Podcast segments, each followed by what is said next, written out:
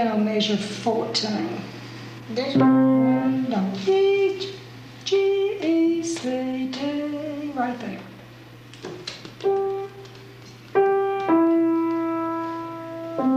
Okay, right there. Okay, go to it now. That's it.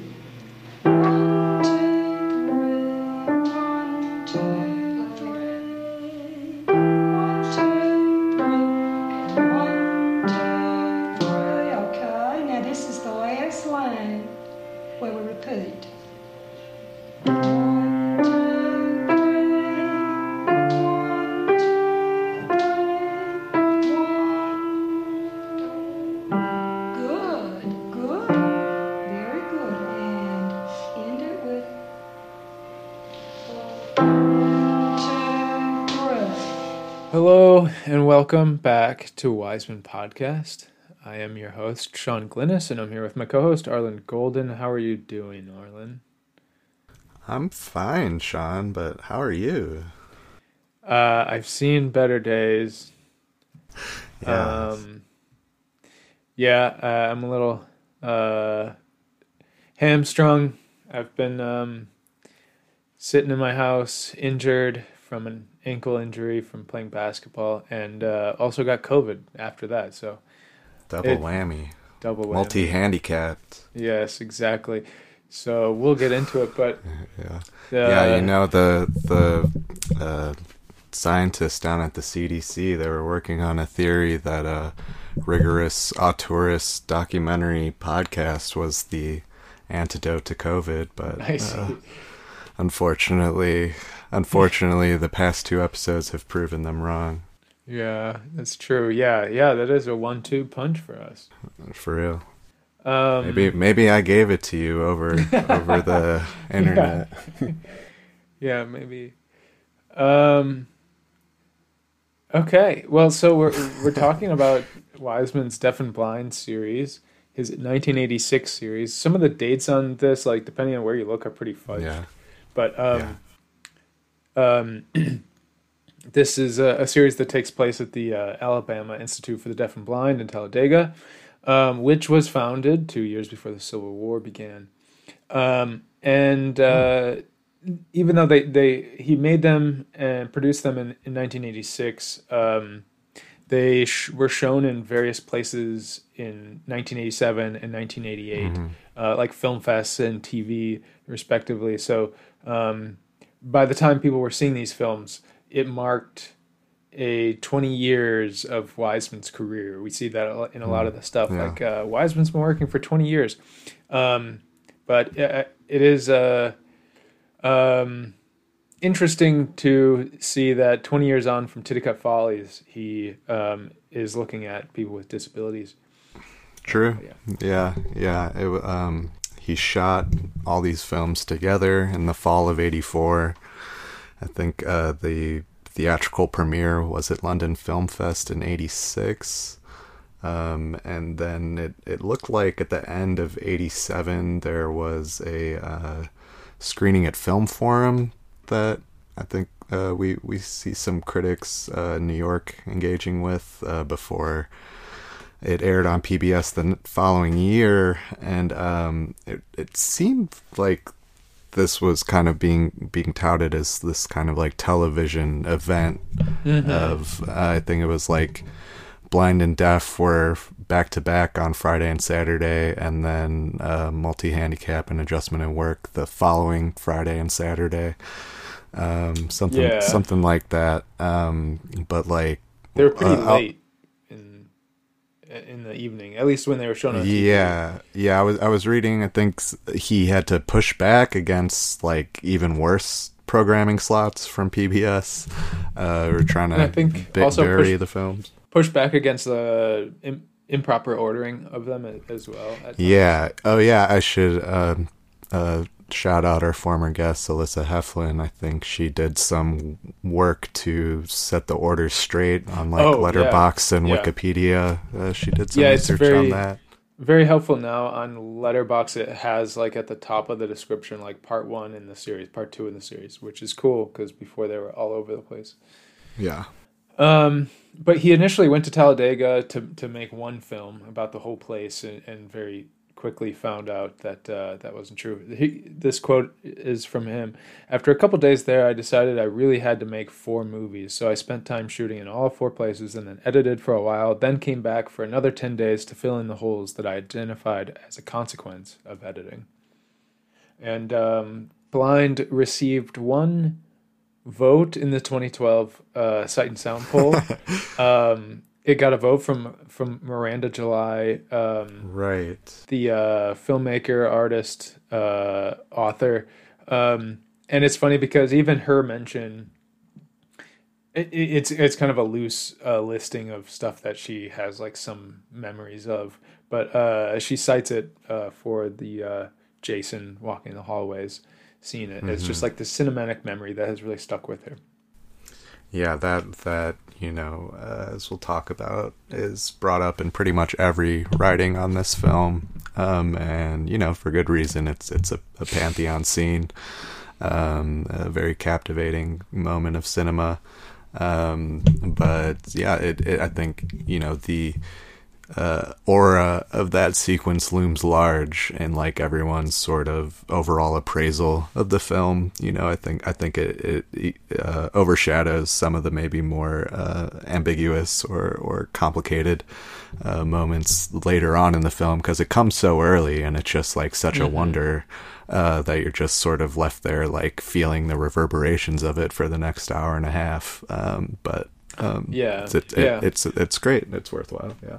Yeah, I, I we talk a lot about that scene with our our guest uh, Jeff Griffith Perham, but um, but yeah, that was something that really struck with me. It struck me the first time as just being like, why did why is this so early? But then you kind of understand the structure uh, as it goes goes along. Um, and it's sort sort of sandwiched between two other similar scenes with other students. Um, uh, Charlotte comes after, and uh, the boys before his name is slipping me now. Um, slipping my. Chris. Clark. Chris. Yeah, thank you. Um, and they both foreshadow another scene we'll get um, later in the series, an adjustment in work with an adult doing something very similar, like out on a city block.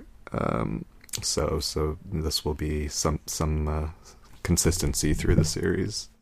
So um, a couple technical things. Um, this is shot. In, the whole series is shot in color, um, and uh, he, so we're back in color after the brief uh, racetrack black and white stuff. Um, but he said that he made uh, the films in color because color was absent from the lives of the students.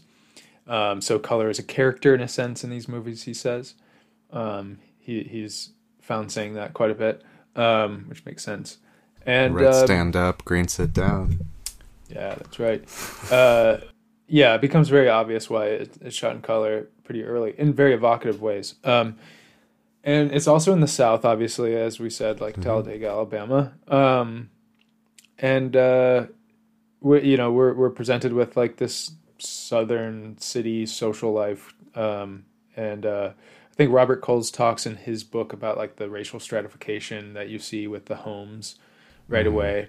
Um, but uh, it the film also includes a lot of like various leisures um, and uh, like the opening racetrack scene, which is you know very uh, southern uh, milieu. But I, th- I think it's fair to say that this is a different South than the one we last saw with Wiseman in Dallas, uh, which felt felt like it was trying to bloom into like this new money consumerism Cosmopolitan kind yes of thing. yeah. Yeah. i was trying to approach a cosmopolitanism at least in in the store so uh, we're back in the south but it's a different um different south Yeah, and I think um, you know, I hope this isn't like reductive, but I I did think it was very cute how all the little kids have these thick Southern accents. Um, oh yeah especially, especially Jason.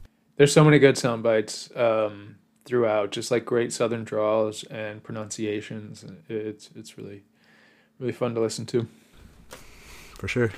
Um, so I, I did want to talk a little bit up front about this uh, sort of academic discourse of Wiseman that was happening in the 80s um, around this time. I found this uh, this 1984 teaching newsletter. Um, it was uh, a collection of ideas and articles related to teaching sociology. It was just this like newsletter that you subscribed to for like seven bucks, which seemed like a lot in 1984 for for what this was. But Hmm. um, uh, but this professor in this one issue in 1984, uh, Patrick Donnelly, um, along with a few different instructors, used he, he's talking about how they used seven seven different Wiseman films in in an undergrad course. Uh, the course was on modern social problems, um, and he used the films to discuss like problematic features of institutions.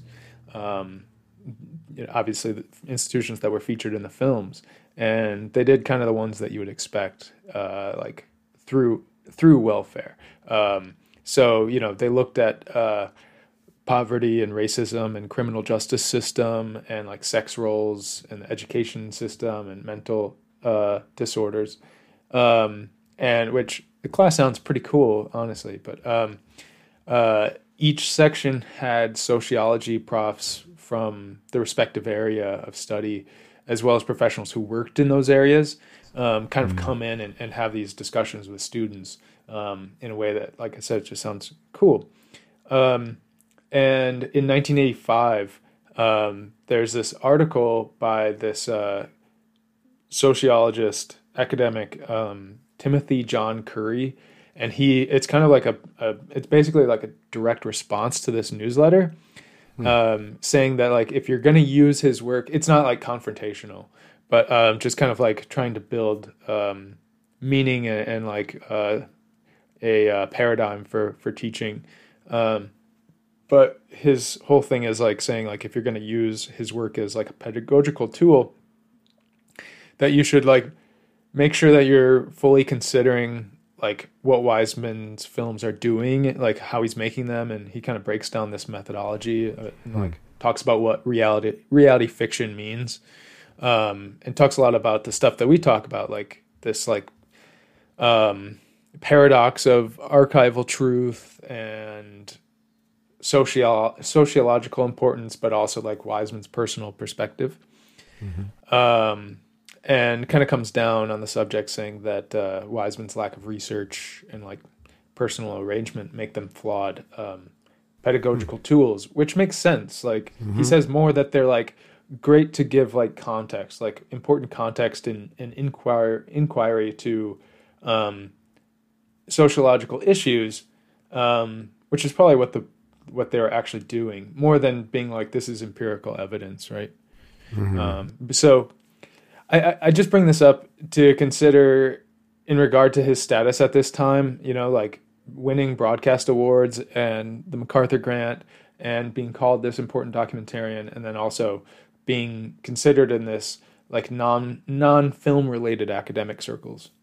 Yeah, I think you know the the common lay sort of like engagement with his work is very like you know w- w- the institution. You know what is it doing? You know what's its purpose? You know it's it's sort of like uh, Snyder and Mitchell, uh, the visual Foucauldian uh, piece about this series is you know it's not really talking about Wiseman in like cinematic or aesthetic or you know um, uh, sort of like thematic terms. It's it's engaging with you know the the subject and the topics of the Depictions of disability, right? you know and and this seems to be pretty common with uh, what we hear from like Q and A's, you know, I, I remember uh, Robert Greene telling us about the guy who was like on him about like public housing policy in the '90s, you know, or uh, things of that nature. That you know his interest is probably pretty limited. Um, to, you know, to what you're saying, he's not doing research going in. He's not uh, gathering all this information and presenting it to us in in a way that's like uh, you know informational. um, he's he's Yeah. doing it in a way that's impressionistic. Yeah, well, I was also going to say, and I kind of mentioned this um, later with uh, our guest, but um, Mamber talked with us about just in terms of like considering where he was in this moment. Talked about how few people came to to see his his uh, this series at the LA Film Fest, and they had like ten people or whatever. Um, but what I was really struck with um, from Mamber's account of of that experience was just like how much um, how much time and this is also stuck with with Mamber uh, too over the years but like how much time he was willing to give the people who came. Like even though he was considered this like genius and um, this important uh, filmmaker, and he's just sitting there with like eight to ten people and at this big film fest and like giving them like all the attention that they are asking him for and um and just kind of like going above and beyond and like meeting with faculty outside of that uh to talk about his films and stuff and just this kind of like um this like rigor about the work um that is not uh very showbiz i guess Yeah, well, you know, L.A. Film Festival too probably was programmed against you know some like sexier uh, Hollywood fare, um, but like you know, I think I think from Mamber's recollection, it, it sounds like he was not uh, bothered, you know, or no less engaged than he would have been with a full house. You know, he uh, uh, was happy to to talk about these films, and as he, you know, always seems to appreciate is, uh, people engaging with his work, as you know, any artist is. Um, but you know, it's interesting, like like if he's not really getting that reception from sort of like passionate cinephilic audience um, and the academic audience is really engaging with him still on like you know sort of like s- surface uh, like issue oriented angle then like you know th- th- kind of where we're at where Mamber might have been and, and some others, you know, uh, wasn't really happening yet. It sounds like, you know, um, to a large degree. Yeah, and I also wonder like how much of his films being on TV like regularly played into like this just being like um excited to be able to talk with people who show up physically because that's not that's not really an opportunity that was really like there for him I don't think as much or at least like it was was different from like the usual like rollout of his films which is like they go on they were going on TV and then like he said like he heard he got phone calls and letters um and then he could read the reviews in, in the paper. But um but that's a different type of of engagement with your work when you're actually like talking with uh people who are present um uh, for you know an hour or two after showings. For sure, yeah. And I mean, you know, I think we, of course, owe debts of gratitude to, to Mamber and Grant and Anderson, Benson, um, for, you know, recognizing, you know, the the myriad interests in Wiseman. You know, there's there's all these angles you can approach him, um, but like doing doing so at this time where he's, he had you know exactly the sort of presentation you're talking about, uh, just like very uh, ahead of the curve on on all that. Mm-hmm, for sure um okay so do you want to get into the uh contemporaneous reviews Sure. I mean, we gotta do get into stuff. Yeah. We gotta do it yeah i don't know There are um, ton- this is this the most for any film yet? I yet think that we I- found? I think so, and it begs the question: like, when are we going to have to cap this? Because, or like, find a different way to engage with this? Because, like, at a certain point, it's just going to balloon. And Yeah. I mean, please email us and tell us like if you want to keep this section as it is. Or not. Well, it's, it's interesting too. You know, we get I think no at- least three from the New York Times, right? And they're all different. Times, one's a you know, profile, but yeah, One's one's the profile, and then one's for the film forum screening, and then one's for the broadcast. Right? And it's like a film beat and a TV beat, and like a you know arts beat. Um, so like you know just just there in itself is a lot. Um, but again, speaking to the number of angles, and as we'll talk about later with our guests, um, you know the what what beats he's on or what beats the the reviewers are on seem to be informing somewhat his like overall reception and like conception of what he's doing. And we'll you know we I mentioned this is like kind of like a TV event but like this is the first time uh, you know, we've talked a lot about like how he's places himself in opposition to dominant modes of filmmaking. Um, but in that New Yorker or New York Times profile piece, he was specifically placing himself in opposition to like sitcoms and, and other Right, kinds right. of TV.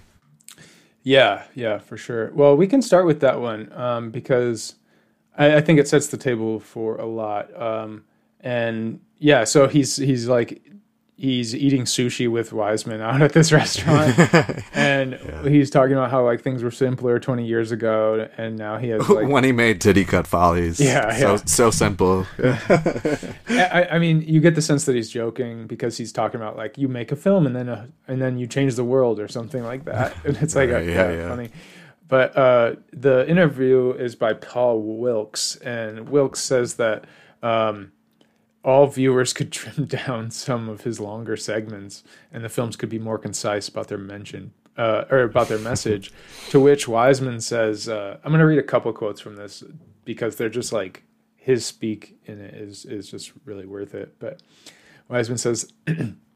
Life doesn't come in this neat little package where there's an ultimate triumph or failure. Most of life just keeps going on, and that's what I'm trying to show. If you can sum it up in 25 words or less, you should read those 25 words, not make a movie about it. I realize I am making demands of my viewers, but doesn't a good fat novel do that? In an age of MTV and in inane sitcoms, shouldn't there be an alternative so you can actually think about what you're seeing on screen? I plunk the viewer down in the middle of a situation and I show them, as well as I can, what I saw. I provide the raw material so the viewer can figure out his or her relationship to what is seen. It's condescending to make conclusions for people. Maybe they end up like I did after I made Deaf and Blind. I began to think about how I learned to tie my shoes or cross a street. I saw what an enormous effort it took that man in the fourth film, Adjustment Work, to learn how to fold a washcloth. A whole morning's work. I think about him every time I fold anything now. Yeah, it's. Uh, I mean, he's he's got a bunch of them in here. He's talked before about how like the institutions provide limits for him, and he says otherwise it would be impossibly sprawling. You know, as if like th- this is the concise, you know, direct Yeah, treatment for right. him. You know. Yeah. Um, he, he has this other good quote. It, it's hard to kind of like understand what Wilkes is is actually saying as opposed to what he's summarizing of what he's saying. But um, Wiseman responds to to him and says, um, "I'm very poor at judging at judging what is dramatic or typical or especially instructive. I never know what people really take from my films. Maybe like me, they think of Alabama as the place where Bull Connor set the dogs on the civil rights demonstrators in the 1960s. Maybe like me." They see that the color barriers are down in this school. Maybe they see that religion plays an enormous part in the lives of the staff, that they really try to live out their beliefs. Maybe they see the demanding but caring community a school like this engenders. Everybody talks about community, but few are willing to do the work to make it happen. Maybe that's the bit somebody takes from the film. The viewers summon up their own experiences in relationship to what they see, sort it out, and have to deal with it. Or not. Yeah, I, I love that. I'm I'm very poor of at judging, you know, what's uh, typically instructive, but here are a bunch of things that, that are very instructive that anyone could take away from this. You know, he's kind of kind of giving you a little cheat sheet there, and Yeah. uh, would would be remiss also. We've we've moved past elf and onto Jewish choir boy. which was the weirdest description of like a over 50 year old man Also, I think this one has a picture of him in it, and he doesn't look like a boy. no yeah that that one at the edit bay right Yeah. Uh, yeah and he's just like exhausted like Yeah. probably been in there all day at that point Uh, but yeah, these are just good quotes. I wonder if he just caught him in a, in the right mood, or the sushi was good and he just felt generous or something. But yeah um, but they both speak to to the like incredible possibilities of his films, uh, if you're willing to engage with them. and two i think you know ret- retroactively you know like model and and the store you know are like classics um but it seemed like at the time and also racetrack of course like racetrack actually seemed more to be better received at the time than like it's remembered um Yeah. but like it really didn't seem like he was getting the sort of raves universal acclaim and like uh you know uh, we've talked about people kind of thinking he was like jumping the shark or just kind of doing the same thing you know so like i think that uh, he sort of had had something that was really resonating with critics. Uh, you know, was probably nice, and and he was happy to like maybe indulge uh, in conversation a little more because of that. Yeah, yeah, for sure. Um, and it, it, it also just kind of like sums up like how he's trying to make films that like uh hopefully like affect your consciousness and like your perspective on on on life. Um like what that message is like is up to you kind of thing. But uh hopefully that these do like affect you. Um okay so there's we have our first um visit from mr vincent canby in the new york times um who interestingly calls Wiseman's first 18 films highly personal documentaries. I thought that was interesting because you, you, you you're not always seeing that from from um, these critics uh, who you know think that they're either boring or like they're institutional, but like use words that don't exactly uh, intimate uh, personal. Um, but he he seems to have a decent understanding of um, of what he's doing here, and, and he mentions that the the administrators, you know, who are frustrated with children who seem like defenseless, and and he he he actually talks about the spanking, which not m- many people Yeah. do. Yeah. Yeah, he um, calls calls it. You know, we'll we'll see the sentiment across the reviews, but his word for it is the most benign of his films to date, as if it's it's not sort of like uh, a visceral or like uh, kind of prodding sort of uh, thing, um, but like like you know you'll you'll get that all across the board is like uh, it's kind of a sensibility shift, uh, which you know we'll talk about later as uh, you know maybe maybe there's truth to that, maybe there's not, um, but like that that's you know at, in all of these contemporaneous reviews is is the common thread. He yeah, and um, Canby. I think it's it's interesting to note that he really glommed onto the uh, scene of the boy talking about his father. They got divorced because he never stayed home. He was always out in the bar drinking, and that's the reason they got divorced after 11 years. Me and my brother's his son, and my mom's got two other children by another man that was, she was married to before him. And, and he's done remarried twice since they've been divorced in the last three or four years. And he's still not doing too much better. He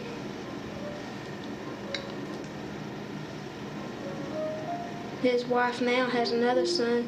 His name's Travis, and me and my brother go over there every two weeks and stay for that weekend, and we'd go. He don't bring, he won't bring me back up here, and he won't come pick me up when it's his weekend, and he uh, don't pay enough child support. He only pays seventy five a week. This boy who's talking about his dad's uh, lack of presence and his issues, and he he says Canby thinks that that scene echoes over uh, like the shots of Middle America and like drive-throughs in these burger malls and houses. Like that's kind of thing that really sticks with him. That like when he when he sees those scenes, like this is happening in a lot of these places. For sure, yeah, and uh, that scene wasn't talked about too much, but I think it, it was worth noting um, that you could faintly hear a piano playing in the background, like from another room, and it's um, the that that Christmas carol, like tidings and joy. Uh, Yeah. Right? Like some something about you know jesus's birth and you know the manger and, and every you know this family right? Jesus and joseph and mary uh while the student is talking about like the dissolution of him and his dad and his mom right? And like you know as Wiseman always does just like f- manages to find these amazing like counterpoints uh in different ways um that you know i mean you know we we i'm assuming that it was actually playing i mean he could have layered a soundscape uh but i i don't think uh, that that's his style Yeah, that's that's super interesting. I didn't pick up on that.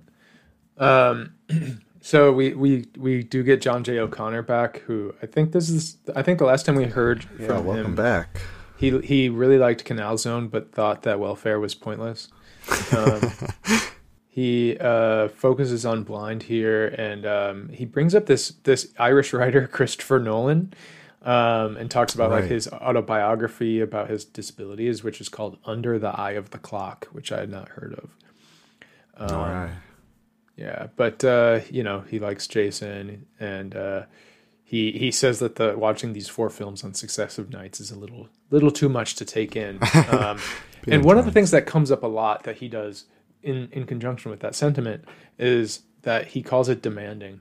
Uh, we see that a lot in these reviews. Is they're saying like some people will say it's rewarding, some people won't, but they'll just say like this is demanding. Which I mean, Wiseman, as we already mentioned, said that he knows that he's demanding a lot from his viewers. But Yeah, this this uh, O'Connor review really also like gets at the whole kind of empathy machine thing that a lot of critics also sort of are uh, gravitating towards. You know, it he says it makes you feel what it's like to be one of the teachers or administrators. Um, uh, sort of uh, we'll talk about later like duration and Davey's uh, camera positioning and how how that Im- influences things um, you know like the the teachers have to get very low uh, you know to students eye level um, to to sort of uh, help them along like in the cane cha- cane training scene um, and he also applies the same thing to the students. He says it helps us see and feel what it is like to be blind or deaf or multiply handicapped,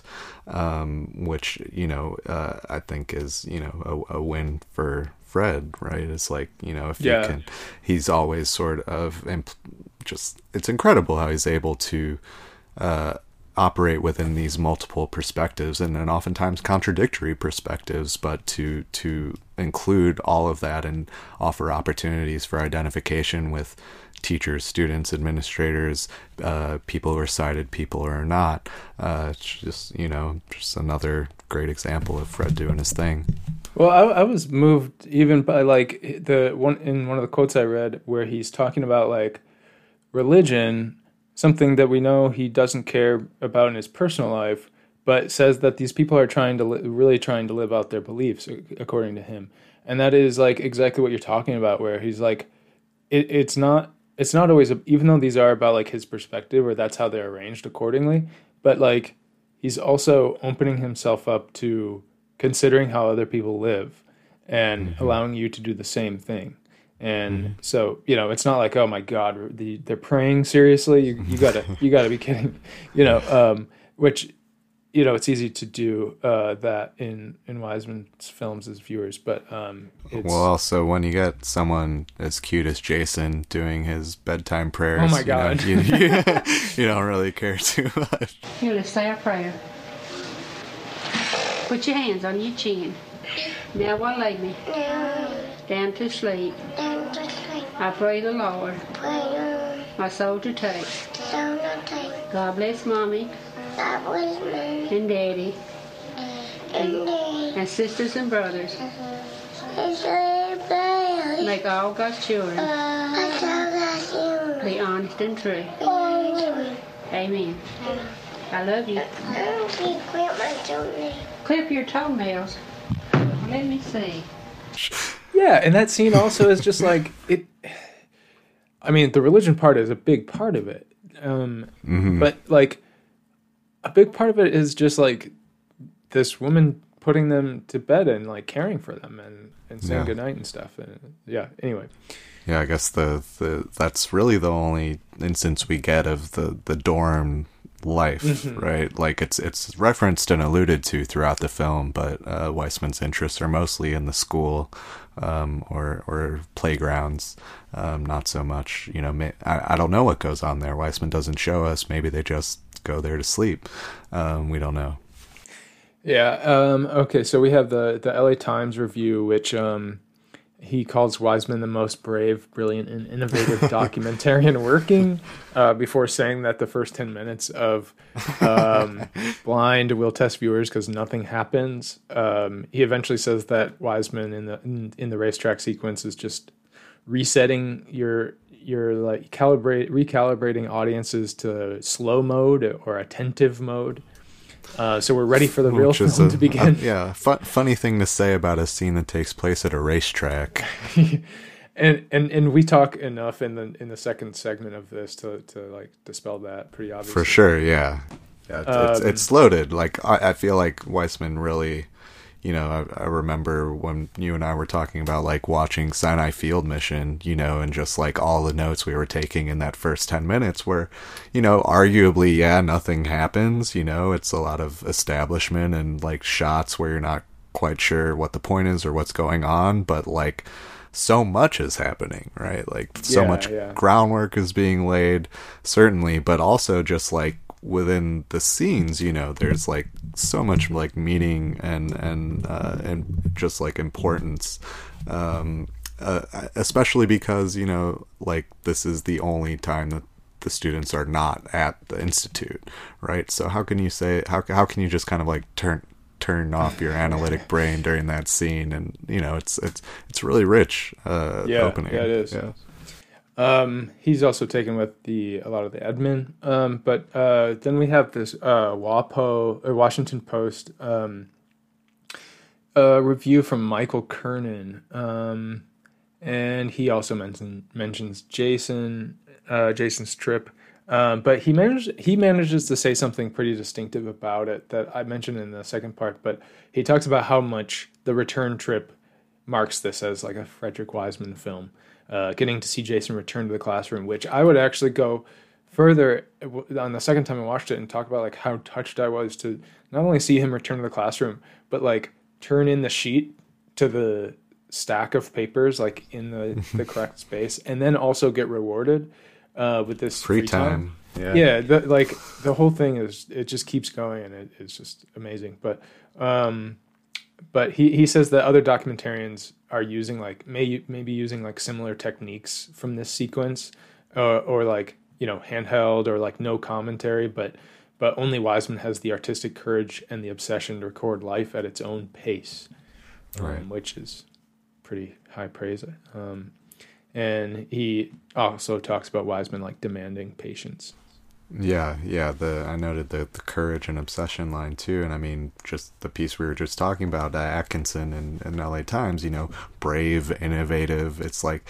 for whatever reason, people are kind of bestowing Wiseman with like this heroicism, right? Where he's just he's all he's doing is shooting, right? Like and, Yeah. and letting things be, you know. And it's like uh, I like I kind of see what they're saying, but like I I think it also speaks to like just what what's being expected in a documentary film and like when they don't get that they're like whoa like wow like he's he's doing something so like courageous you know Yeah, yeah. Well, yeah, for sure. Um, and Kernan, I should also note that he mentions like the underside, like the condescension and some bullying and frustration, Yeah. which um, is key. yeah Um, I, one one quote i'll just read off real quick. I liked from that piece was uh, wiseman makes us watch but he refuses to allow us to be spectators safely removed from the subject via narrators. He denies us the luxury of patronizing which i really appreciated but also i felt you know a lot of the writing was a little bit patronizing. Uh, so maybe it did not not Kernan's, but you know, ac- across the board about Oh, the film, yeah. you know, so so it's just an interesting thing to note because I, I agree with Kernan that that uh, Wiseman is, is trying to prevent us from doing that, but even still, it seems seems like some uh, didn't get the memo. Yeah. So we have uh, Clifford Terry in the Chicago Tribune. Um, and this review, he's clearly just not familiar with Wiseman's approach, and he's trying to make sense of, of his method, and, and I don't think he's too happy about it.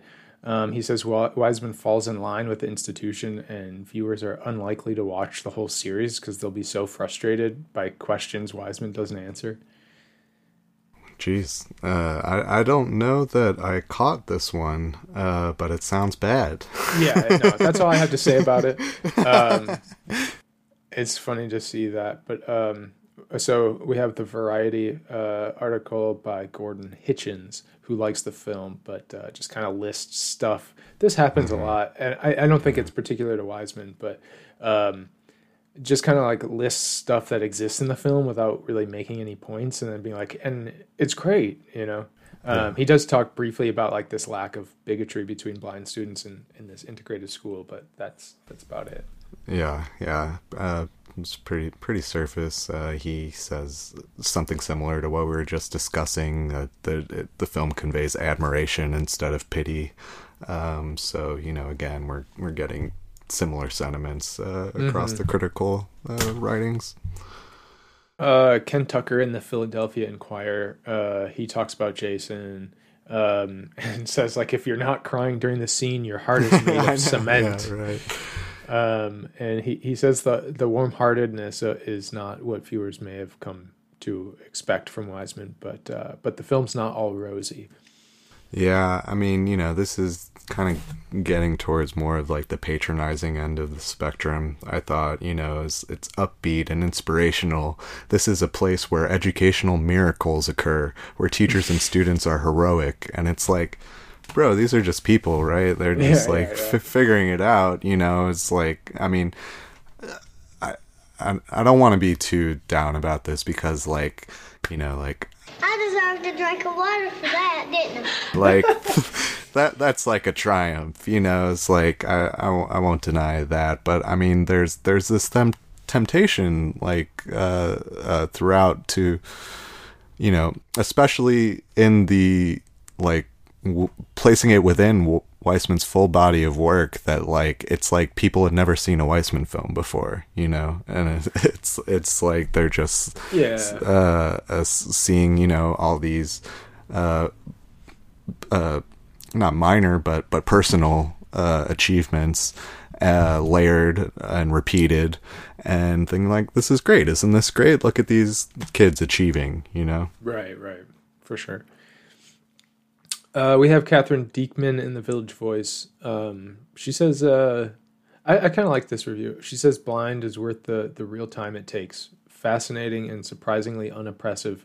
It is a forceful exploration of both systemic education and the nature of the documentary form." So, like one of the only, maybe the only reviewer to really talk about it as like a how it reflects documentary form. Um, and uh, she says uh, questions about how the, the camera like affects subjects is is which people like to bring up a lot is is moot Yeah. because they can't sense it. So she's also talking about the the relationship between the filmmakers and the students. Um, just thinking like more deeply about this than than most of these people are. And she also talks about uh, race relations. Yeah, I think you know this. This was another review that was uh, for the film forum screening. You know, so so along with Canby, uh, uh, Katherine's on on the film beat, right? So she's coming to this uh, with a different perspective and and able to situate it, situate the film within like documentary practice in a way that True. like the TV reviewers just like aren't interested in. I think she's maybe the only person to talk about the boil bake moment, which I I really like that yeah. scene. Uh oh, girls, bad deal. You know what, you did? What? You've turned the oven on broil instead of bake. Bad deal. I don't know who did that. Who did it after I did? Yeah, that it's easy to forget that scene because it comes late and so much has happened, and uh, it's it's relatively brief, and it's also I I feel like you tend to not remember like the high school students as much as like the little kids, um, which Yeah. you know is is isn't fair um, because there's a lot of great moments with the older kids too. I wish that there's a fifth film in the series called Home Ec.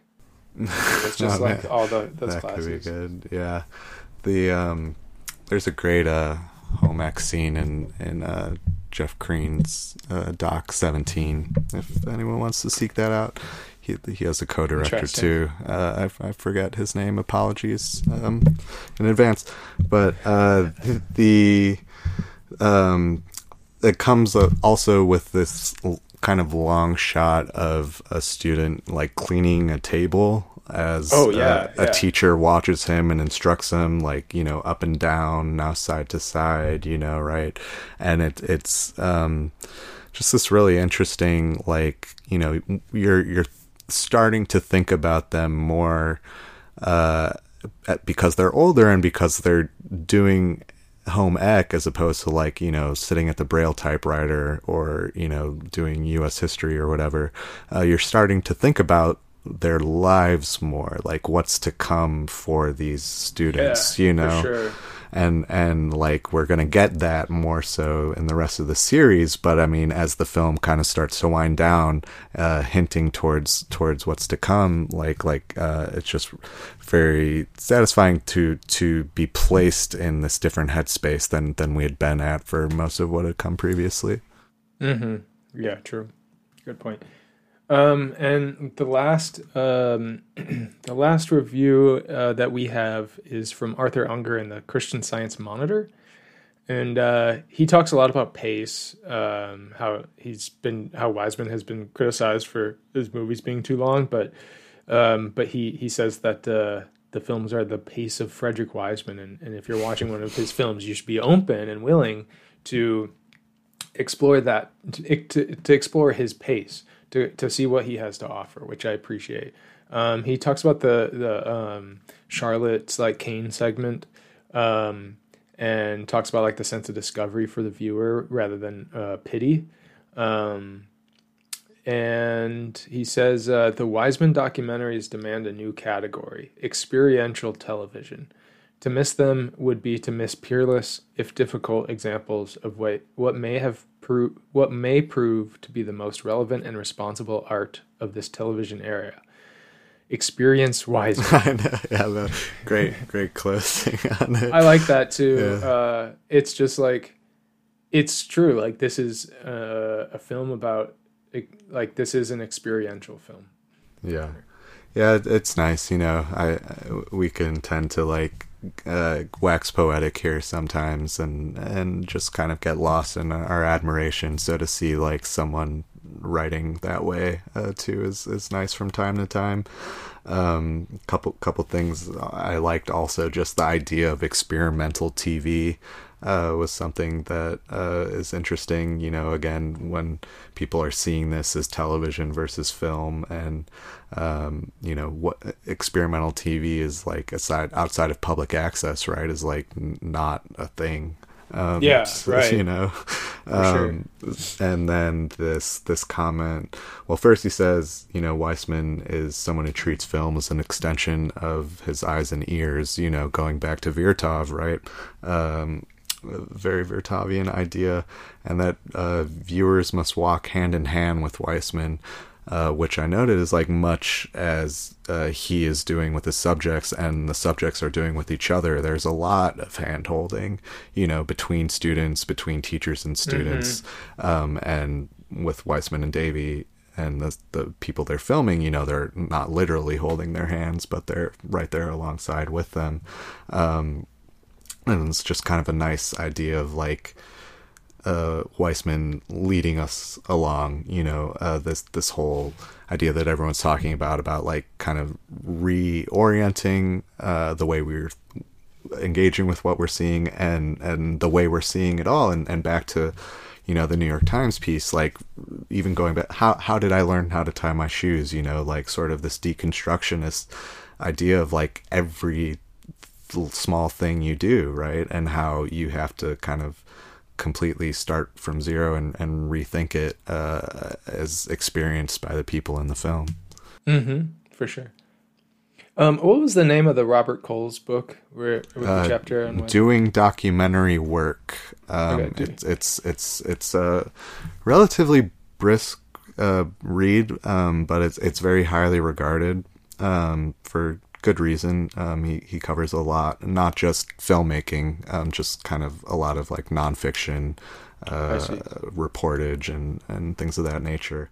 we we read the uh, his chapter on Wiseman, which spends most of its time talking about the Deaf and Blind series, which is very cool. Um, but he kind of like uh, responds to critics, and like like I said, like there's a lot of this like challenging and rewarding type of language in, in the critics, and and he talks about how he him and his wife showed the films to a bunch of kids the same ages Yeah. as the subjects and how much they loved the series and Right. and also their son who was like working with some kids from a different socioeconomic background also showed it to like a captive audience um, and so he's like kind of like confronting critics saying like who who are who who considers these boring. Why are these boring? Yeah, this the demanding idea, right? If you can like if you can like keep a bunch of like small kids in a classroom attention over two hours, right? Like that's no small feat. I remember like, you know, them showing like Airbud or Gremlins in the auditorium during like rainy days or something, you know, is like good luck. Yeah, and and his response to that is I think pretty uh, illustrative of of Wiseman, but he, he says perhaps some of us are offended because as experts or announcers we have been denied employment, refused permission to do what we otherwise do so commonly on TV and elsewhere in our life. Make pronouncements, assert our authority, get seen and heard. And he goes on to say that um, that Wiseman is keeping experts keeping away like expert narrators and pundit talking heads, instead only featuring the inhabitants of, of whatever world he's focusing on. And in doing so, he he he still he has no trouble finding average men and women and children who have a lot to say about their life. Uh, which sure. I think is just such a good point. Like um, instead of bringing in, you know, Lin Manuel Miranda to talk to us about um, the Harlem Music Festival, uh, but uh, it, it's just a good way of articulating, you know, what we've talked about early on and goes you know hand in hand with what Unger was saying um, that like Wiseman's films are just about discovery and and and a type of learning that is a different type of learning from watching like a TED talk, mm-hmm. you know, bite-sized info teaching, uh, infotainment or whatever. Um, you know, his aims in learning are just like like I said like before, kind of using poetic, uh, like fictional uh, devices, whatever, uh, to to be able to like show you art that will affect your understanding of life. Mm-hmm. yeah, and like you know that it's very funny example you brought up, but like you you think about what the more standard paint by numbers treatment of like a Wiseman film would be and you have like Wiseman or someone else coming in and saying like these students will you know wake up at 8 and uh, at 10:30 you know they do they learn the braille typewriter or whatever and it's just like that's what would be so exasperating right mm-hmm. like like con- like trying to conceptualize that just sounds like such a chore and, or like they, yeah. they students often start using a cane at this age like right yeah like who yeah. cares right yeah. like, you know I, I could see i can see you know this is roughly six or seven or however it's like and and it's it's great too because like uh that charlotte scene comes in you know after jason maybe a little over a half hour in and at that point you're like oh yeah like I expected there would have been more canes already by this point at a school for the blind, right? You and you don't even think about it because like mm-hmm. you're just experiencing it, right? Right. Yeah, but yeah, I think that's just a salient point that like watching Wiseman films don't allow you to like go, "Oh, I know what this is about," and now I get sure. to like I, I get to talk about it at cocktail parties. You know, like right? Yeah, exactly. Yeah, yeah. Um, so he he also too just you know kind of not a little obvious, but but it, the idea of Wiseman's whole project addressing audiences' blindness and deafness, you know, to right. these various issues and institutions, and I mean, uh, the the blind and deaf series in particular, you know, is is really uh, important in, in thinking about that because uh, Wiseman himself says, you know, like, I don't know any blind or deaf people in my own life, you know, and you think about, yeah, I, I don't know any blind or deaf people personally either. And I'll talk later about some, some Herzog docs I watched, but, you know, he, as we all know, is one who is wont to voice over um, much more than Wiseman is, uh, which is not at all.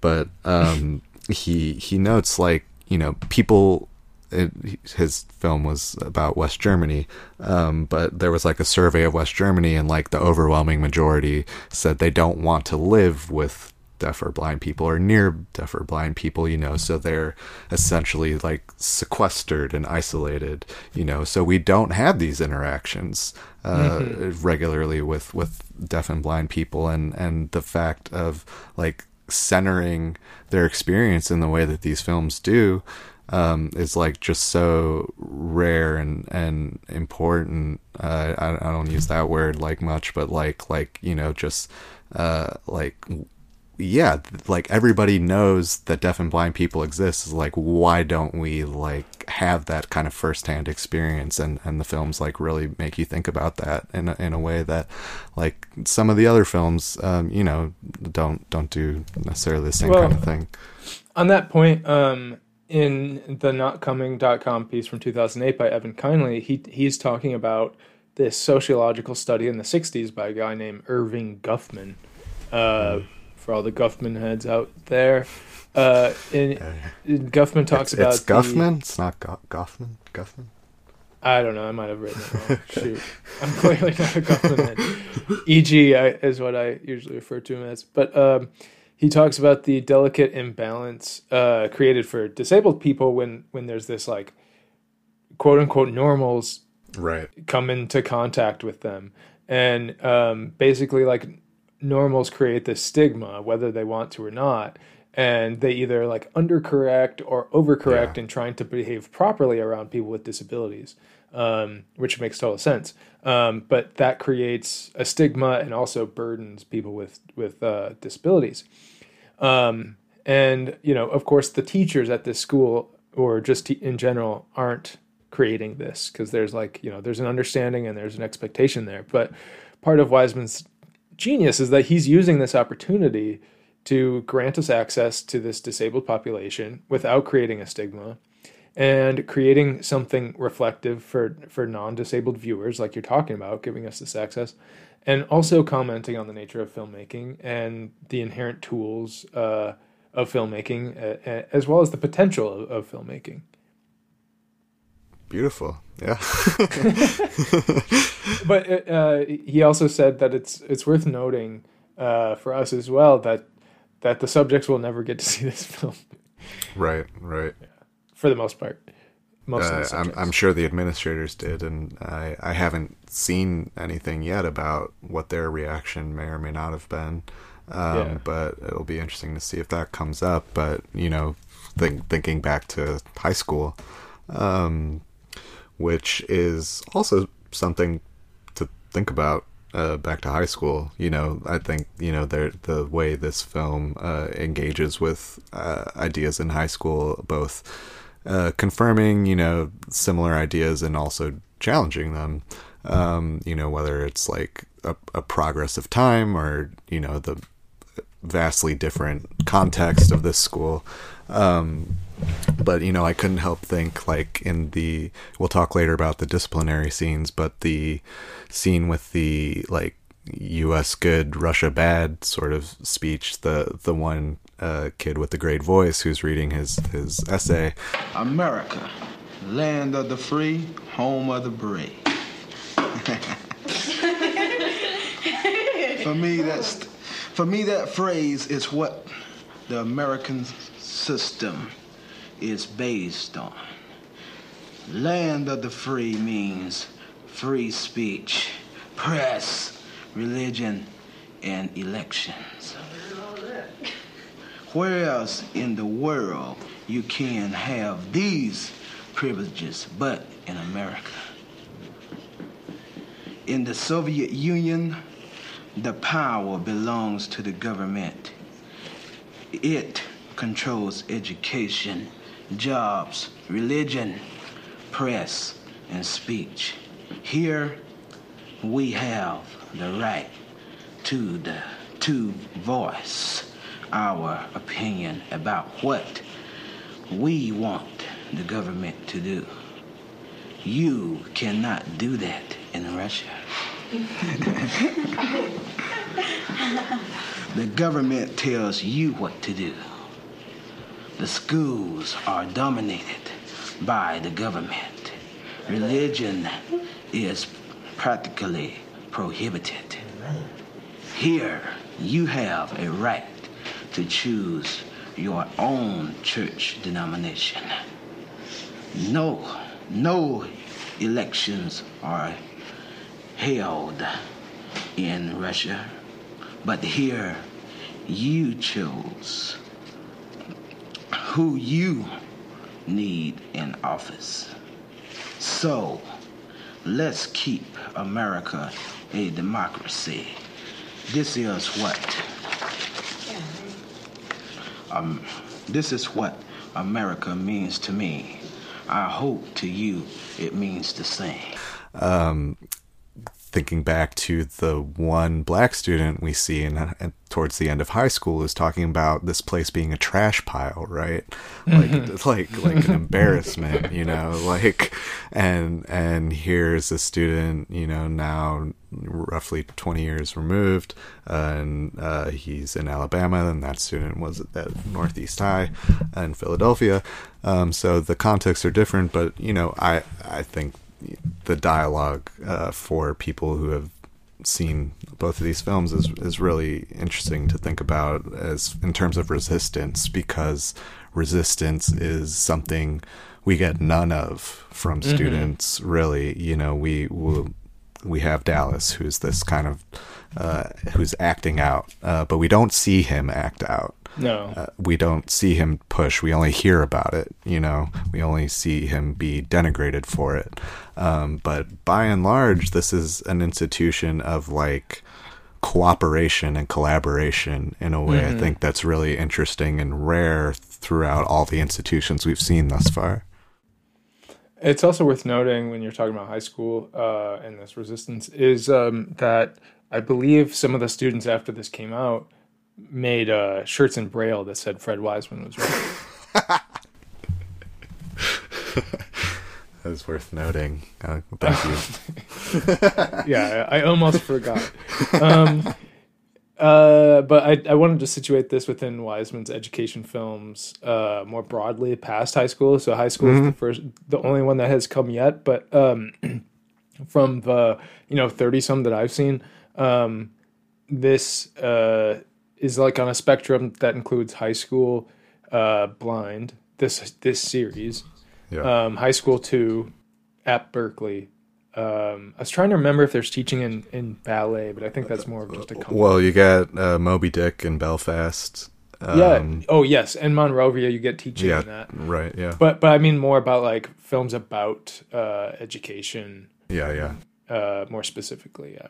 Yeah. But uh, but yeah, high school is the only one that has come yet. yeah it, it doesn't really seem like you know so far at least from what we've encountered that that people are really situating uh this film and these films and and that kind of uh series. No, and Grant talks about how it begs uh, to draw parallels with high school because you see a lot of similar actions, and and I think Member also brought up the Simon Says thing. At the end. You get a, a shot of the girls like doing the jumping jacks or something. Hustle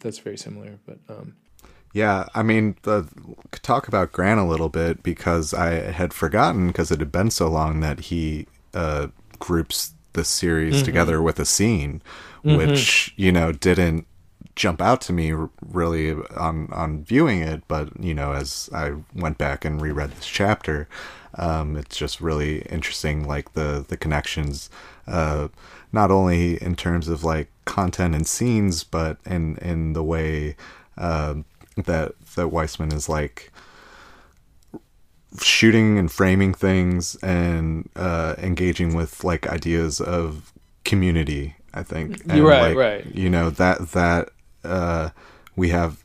I think he talks about you know obviously there's uh, bro- brother Wilfred, but otherwise it's a very similar sort of milieu where like uh, there's not a lot of resistance. You know, it's it's people collaborating to try and strive towards like this common goal.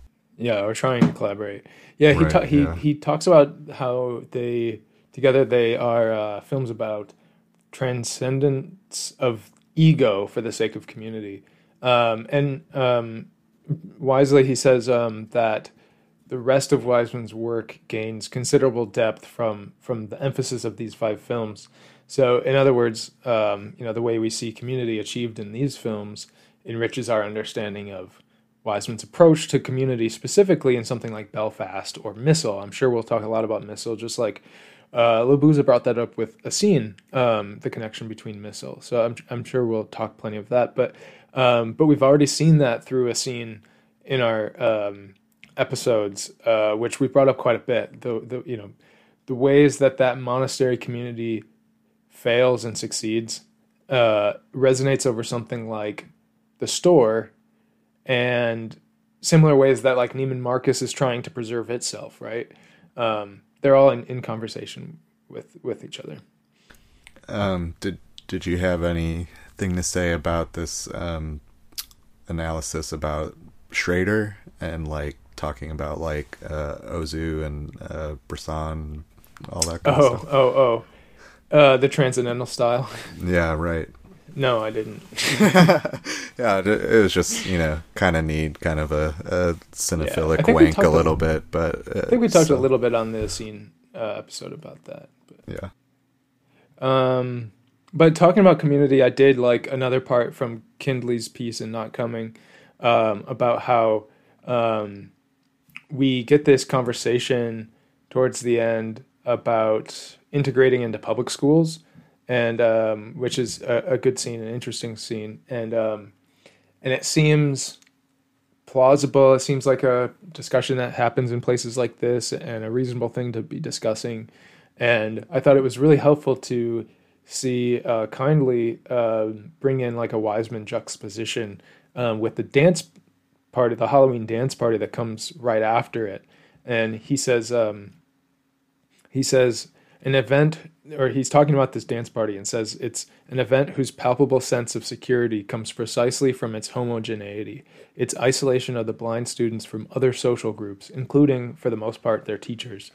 Here we see kids dancing happily, unself consciously, with varying levels of competence, but all with obvious enthusiasm, dressed up with their makeshift costumes, even with the most stigmatized students looking distinctly less other, and we finally experience them as they must habitually confront each other. What's most affecting about the scene in this is the realization that, ordinary as it is, this dance may be one of the most total experiences of community in these students' lives. So he's using this scene as like, or this juxtaposition as a question, uh, or like saying that Wiseman is is questioning the scene before it, saying like, um, is that a good response for these students, or or is that a good like um, uh, goal for for a lot of these students? Like, will they have the same community? It's sort of an open ended question, I guess. Um, will they have the same type of community at a public school that they have right here? Um, Yeah. And I'm sure he doesn't know the answer to that. yeah, and and we don't know too whether you know that is really how things were, if that's just kind of the scene that Wiseman created it for his film. Um, necessarily, you know, like like you know, there could have been more kind of teacher interaction or involvement, but he chooses to show us all these scenes of students engaging with students only, and it, you know, we'll we'll talk about that later as well, but like just the scene in general. Um, but you know, again, just thinking about the reality fictions idea and, and the way Wiseman is curating his experience uh, in, you know, arguably like invisible terms, but, you know, if, if you're attuned to it, you start to think about that more and more.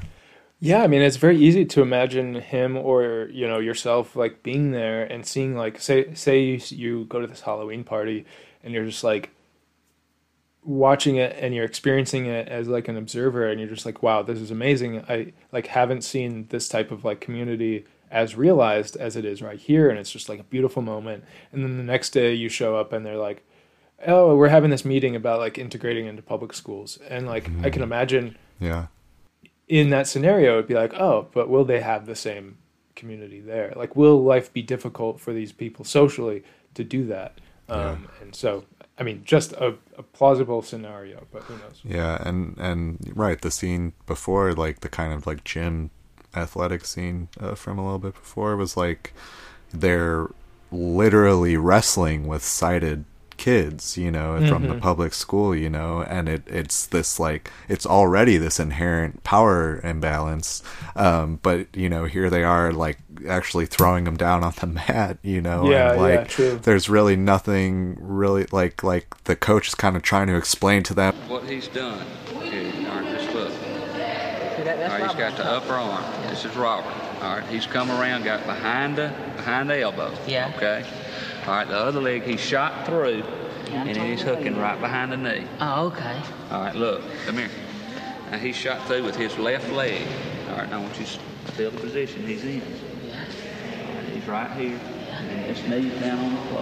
All right, Okay. in other words, in other words, get that position on me. but like there's no real conception of it and it's just it's it's kind of this token integration i think that's not really substantive um Right. but like they're they're trying to kind of check off that box and be like look we're we're working towards like a broader integration Um, I thought it was interesting that just as like a spare note, in um, Grant uh, notices the shot of the defunct movie house, which I believe it, it.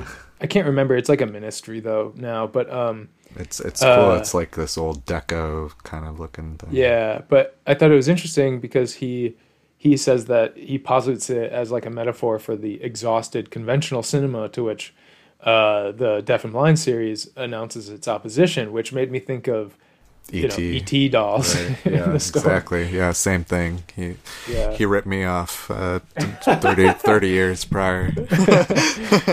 no, Yeah, but I mean, right. I mean, yeah, the the you know, so now we have Wiseman explicitly in in the New York Times piece putting himself in opposition to television and within the film putting himself in opposition yeah. right mainstream television and mainstream film and you know he even within the documentary community we've kind of talked about that he's like friends with with Errol Morris but like he he's not really uh, uh, he he's a man alone you know he's Yeah, doing his yeah. own thing like he, he's you know like he'll always be off over there like being Frederick Wiseman while everything else is kind of going on around him.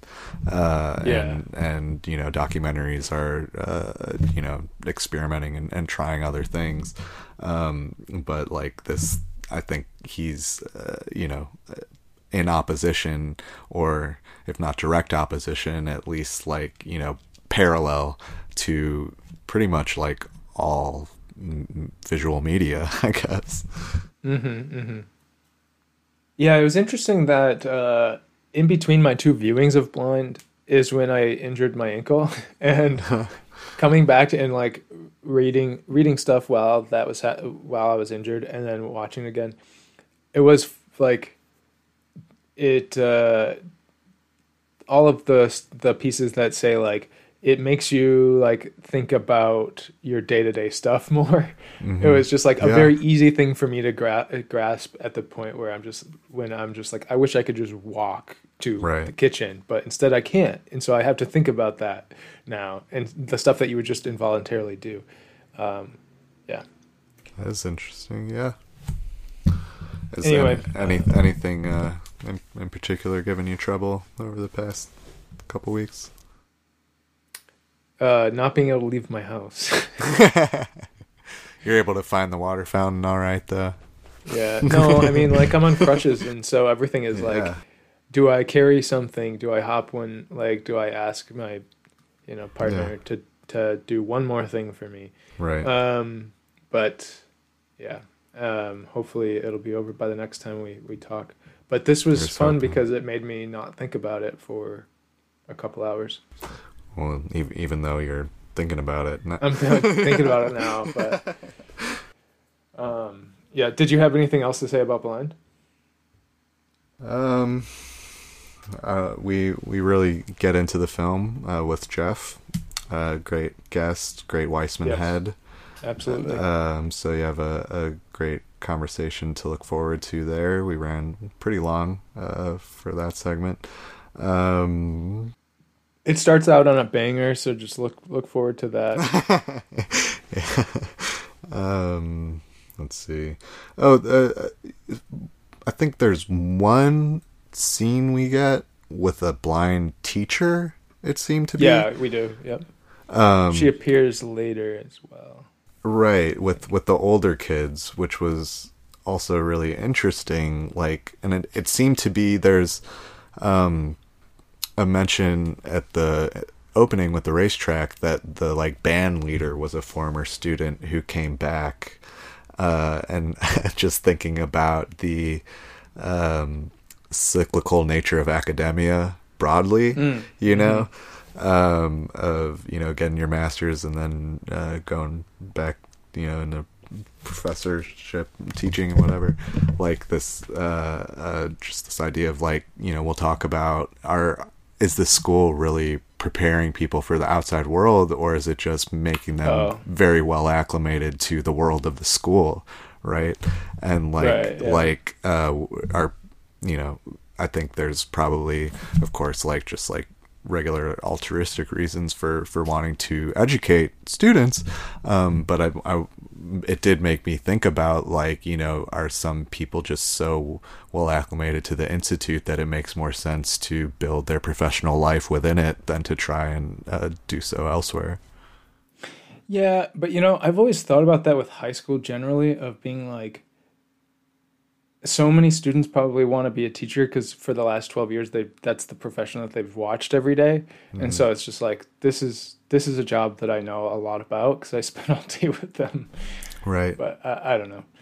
Um all right I, I think that we we covered this Yeah. film pretty well. Um I look forward to seeing how it fits in with the next three. Um I remember I, I almost watched or I started at some point watching like um multi handicapped I think and got sidetracked really quickly. And this was a couple years ago and I'm really glad that I I, I didn't uh, watch it then. Um I look forward to, to experiencing it in in sequence but um Yeah, as, as we'll talk about with Jeff, the as the films go on, you know, the conception of this film changes. Will change, right. And and the way that, well, it'll be interesting to track the way these films are in dialogue with each other and how like retroactively uh, different scenes and make you rethink things that you saw in previous films. Yeah, there was that question while prepping of like, okay, so do I like we're gonna lose something either way. It's like I'm gonna Yeah, watch right. all of them and be able to talk about them in context or experience them in real time. But I didn't really want to force myself to watch four of them without you know being excited about it. Um, so I hope that listeners enjoy uh, experiencing it in real time. I guess our our epiphanies. Um, but yeah, you can email us at wisemanpodcast at gmail.com. You can get a free shirt, or not free shirt, 15 $15 shirt um, if you do that as well. But um, uh, ask us questions or reflections or whatever. Um, but uh, I hope that you enjoy our discussion with Jeff Griffith. Thanks so much.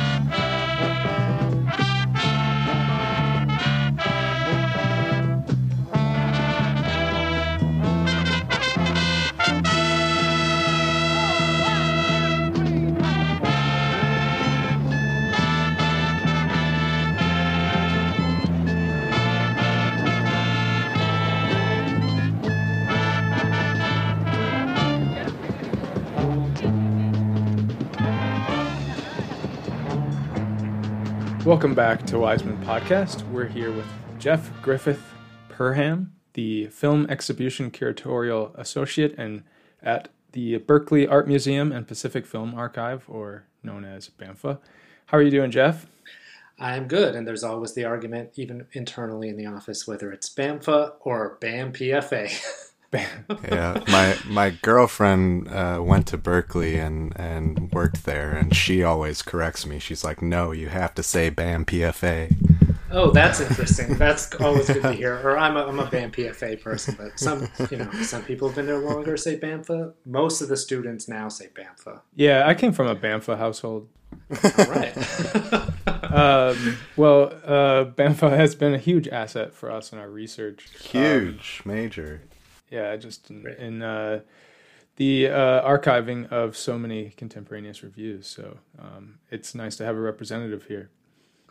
Yeah, cinephiles are, uh, you know, sort of archive of yes, as you described, contemporaneous reviews, interviews, um, and just general ephemera from the time and scans of old uh, program guides and so on and so forth. Um, it's an amazing resource, and you don't need to be a student. Like so many uh, Mhm. library resources are firewalled for students, and ours is open to everybody. So Yeah, one one of the great discoveries for this series that I found on there was the uh, London Film Fest uh, curation of this series that had a footnote that said um, that there are no wheelchair spots in the theater available for this for these showings. amazing. Yeah, But So- they were gonna try and find maybe a second venue, but like probably not. Yeah, something like that. Um, so you've seen every Wiseman film in chronological order, is that right? I, I have seen them all. Yes, I I haven't quite seen them in chronological order because when I started watching them, I definitely would go see the new ones in the theater. Oh, gotcha. gotcha. So, yeah, basically, in um, I'd say you know I, I worked in video stores, I worked in movie theaters, I was a film major in college, and basically got through that whole uh, time period barely hearing about Wiseman. He wasn't really brought up too often, and uh, I knew the name Titicut Follies, but had not seen it. And then around 2008, um, I heard the words that all young film film obsessives want to hear. Three and a half hour documentary about the Idaho state legislature. and, and I remember seeing that and being like, and you know, that appealed to uh, a younger, more macho, you know, like, oh, I want to test my endurance Oh, sure. Yeah. and like my intellectual and physical endurance and like this seems like the most epically boring and exciting thing all at the same time um, but it wasn't it had come and gone i think it played anthology film archives i was living in new york and um, so and then i think i read a short interview with wiseman in uh, that Bilge Ebiri did in uh, for vulture and loved his attitude Hmm. um, and thought he was so funny. Um, and so I tracked down Titicut Follies and High School and watched those pretty quickly back to back. Um, and then was able to track down state legislature um, and the f- the 40 year gap Oh yeah. uh, and the rigor of the style, like just it being so recognizable 40 years later in color on, you know, modern cameras, uh, and just seeing history sort of collapse in on Mhm. itself was uh, super powerful. And I knew I had to bridge that gap. Um, so I got into the process of just ticking them off one by one, deliberately, not dissimilarly from how you guys are doing it. So it basically got me to like, I caught up maybe around National Gallery. Um, Okay. um, but I watched all the ones in the theater that I had the chance to, and then if there was a repertory screening, I would jump on that one. Um, but that didn't come up too often. That's come up more since I uh, have had my job. And Yeah. Wiseman came in 2018 and gave an amazing lecture and talked with uh, talked at a screening of High School. Um, and yeah, it's just it's been amazing, and it's been amazing to spend any time interfacing with Zipporah and Wiseman himself at those events. Um, but one one thing, yeah. So with the forty year gap between those, I had just watched the Seven Up series Mm-hmm. not long before. So the time capsule aspect, that 40 year gap and the time capsuleness of it, which I don't think is insulting. I don't think it's limiting to what Wiseman's films are. I do think as a time capsule, they are invaluable in fashion and style, how people talk, um, everything not touched by uh, sort of Hollywood gloss. And, Sure.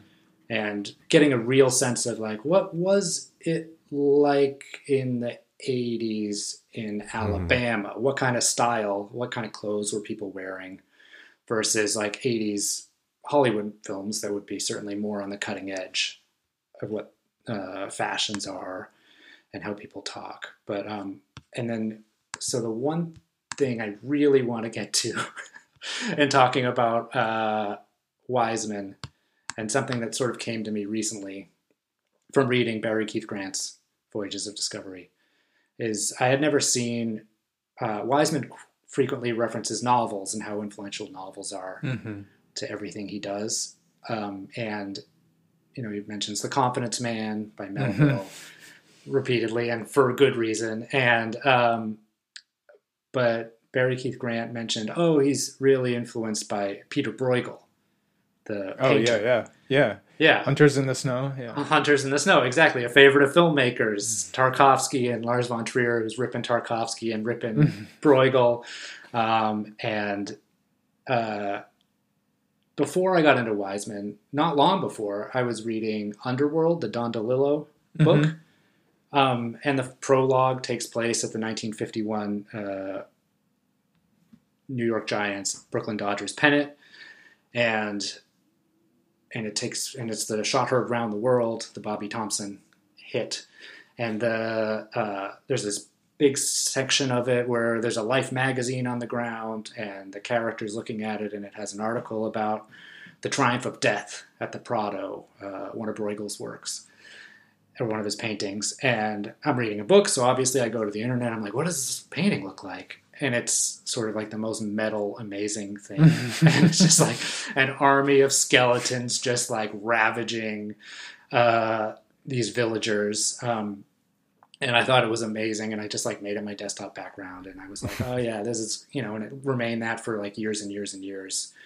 So it was always in my mind and i you know got interested in bruegel and looked at his other work and you know his peasant series like he has like something called like a peasant series that sort of shows like just giant tableaus and landscapes of people going about their business doing everyday uh, lives. Not all of them are just like skeletons cutting people's heads off and and things like that. But uh, so that got me thinking just recently okay this really appeals to me. And then i see that wiseman's there so trying to bridge that gap and sort of interrogate my own uh, like why do i like i love a lot of filmmakers. I love filmmakers from all over the world. Why does wiseman come to the top? Like what is it about my upbringing or whatever? And then i was just looking at these images and then i'm just like this is just like it just brought me immediately to where's waldo? And or where's wally to yeah, for sure. people overseas. And um and they're just they're institutional tableaus. Like that's what Uh-huh. where's waldo is. And For then sure. I, I, then I just was flipping through my book and it's like oh yeah there's the beach. There's you know an airport. But there's also just in that first book a zoo slash safari park a ski slope a museum a sports stadium a department store so we've got zoo aspen national gallery the garden Parks. Yeah. yeah, uh, the store, all just like in Central Park, like all just there. And I know that's that's just something that like kind of blew my mind. Where I love Yeah, poring yeah. over those books. I wasn't just fun, like I found Waldo cut. You know, I was just like, oh, what's going on in this corner? What are these people doing over here? What are they doing? Why is this person spilling something? Or this person's cleaning up in the corner? And then I realized that this sort of is in, instilled in my narrative being, and like, so Well, yeah. Th- thank you for uh, for bringing in a literary reference that I can I can jive with you guys on. yeah, yeah. I don't think uh, I don't think we've had many literary references since Barry Keith Grant, so this is, this works. Um, Uh, I'm yeah. curious though. Uh, before we get too into it, you know, uh, you said you, you caught up around the time of National Gallery, which was um, 2014, uh, which I think is three years prior to Canopy. So I'm, I'm guess I'm curious. You know, you have a history in video stores, but how how were you tracking these films down at the time? Uh, I can say I was using the internet. good. No, I think I think it's good that you know loo- loosely the we acknowledge the internet as Yes. uh, the an important um, source for Wiseman viewership and scholarship. Yeah, well, And- they were so hard to find for so long. Right. Yeah, they were Right, hard to find, yeah. and and some of them I did gather via DVD. But I will just say, and I'll just put in quotes: the internet has Yeah. been also in, invaluable for my work. Um, Yeah, yeah, yeah. and primarily when it comes to things like crowdsourced subtitles. Hmm, Um, yeah. Mhm, So mhm. frequently we're showing work that might not even have an English, a proper, you know, English translation, Oh, wow. and we have to e-title it or, or launch the subtitles manually from the projection booth with a digital Mm-hmm. projector, and um, a lot of time grabbing any sort of original source material or some translation that even a, you know, just a civilian might have done and contributed that to uh, the greater online archive is so valuable. Um, and For the same sure. thing with being able to dig up screeners of impossible to find movies for um, the curators to um, Yeah. preview and do Definitely. their work. Interesting. I, w- I was gonna say, um, so when you got to state legislature, did you find were you just like, oh, this is not like duration? It's just like people yelling in hallways and like arguing in in rooms, and uh, not exactly what you thought it was when you uh, first were looking at it from the outside. I think I think I expected it to be slower, and I mean, and and I think the thing that I one of the things I love about Wiseman, like I came to Wiseman, I came to film through super narrative Hollywood cinema, and Wiseman uses that language. He uses shot reverse shot. He you know he the way he constructs and, and condenses time is very much the stuff of Hollywood narrative cinema, how he uses cutaways to sort of just condense and reaction shots to condense, even though he's not sitting there with three cameras. Um, Right. It feels like a movie. Um, it, and because it didn't have those interviews, it felt like scenes. And also, immediately, the amazing thing about state legislature is immediately it felt dated. Like it was, br- it was Oh, pretty yeah, yeah. brand new, and it's just a bunch of old men talking about um, people taking upskirt photographs with their cell phones and trying and just seeing a bunch of uh, you know Republicans try and do the work of legislating when they have no you know Democratic opposition. They have no sort of opposition, and just sort and of it's seeing all them fumble. anecdotal. There's Yes. no like empirical like No. uh, it, it's all just like yeah yeah I think I agree with that. Yeah. yeah. So I mean, and it, it flew by. I mean, I, I do think his movies just sort of move. Yeah, for sure. Um, I, I'm glad you brought up the the uh, the Waldo. You made that connection, um, because like I always like. I think you articulated something for me as to like the Bruegel thing. Like I, I was like, I get this. It's like a large scope, right? And there's all these people moving around.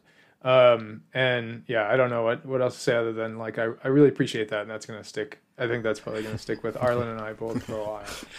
Good. Yeah. I mean, it was something that I immediately like went to when I I went to Twitter and the internet, and I was just like Waldo Wise. Well, oh yeah, like- yeah, yeah. I was like, is is this a thought, an original, a semi-original thought? And But it was it like, also, I like- found nothing.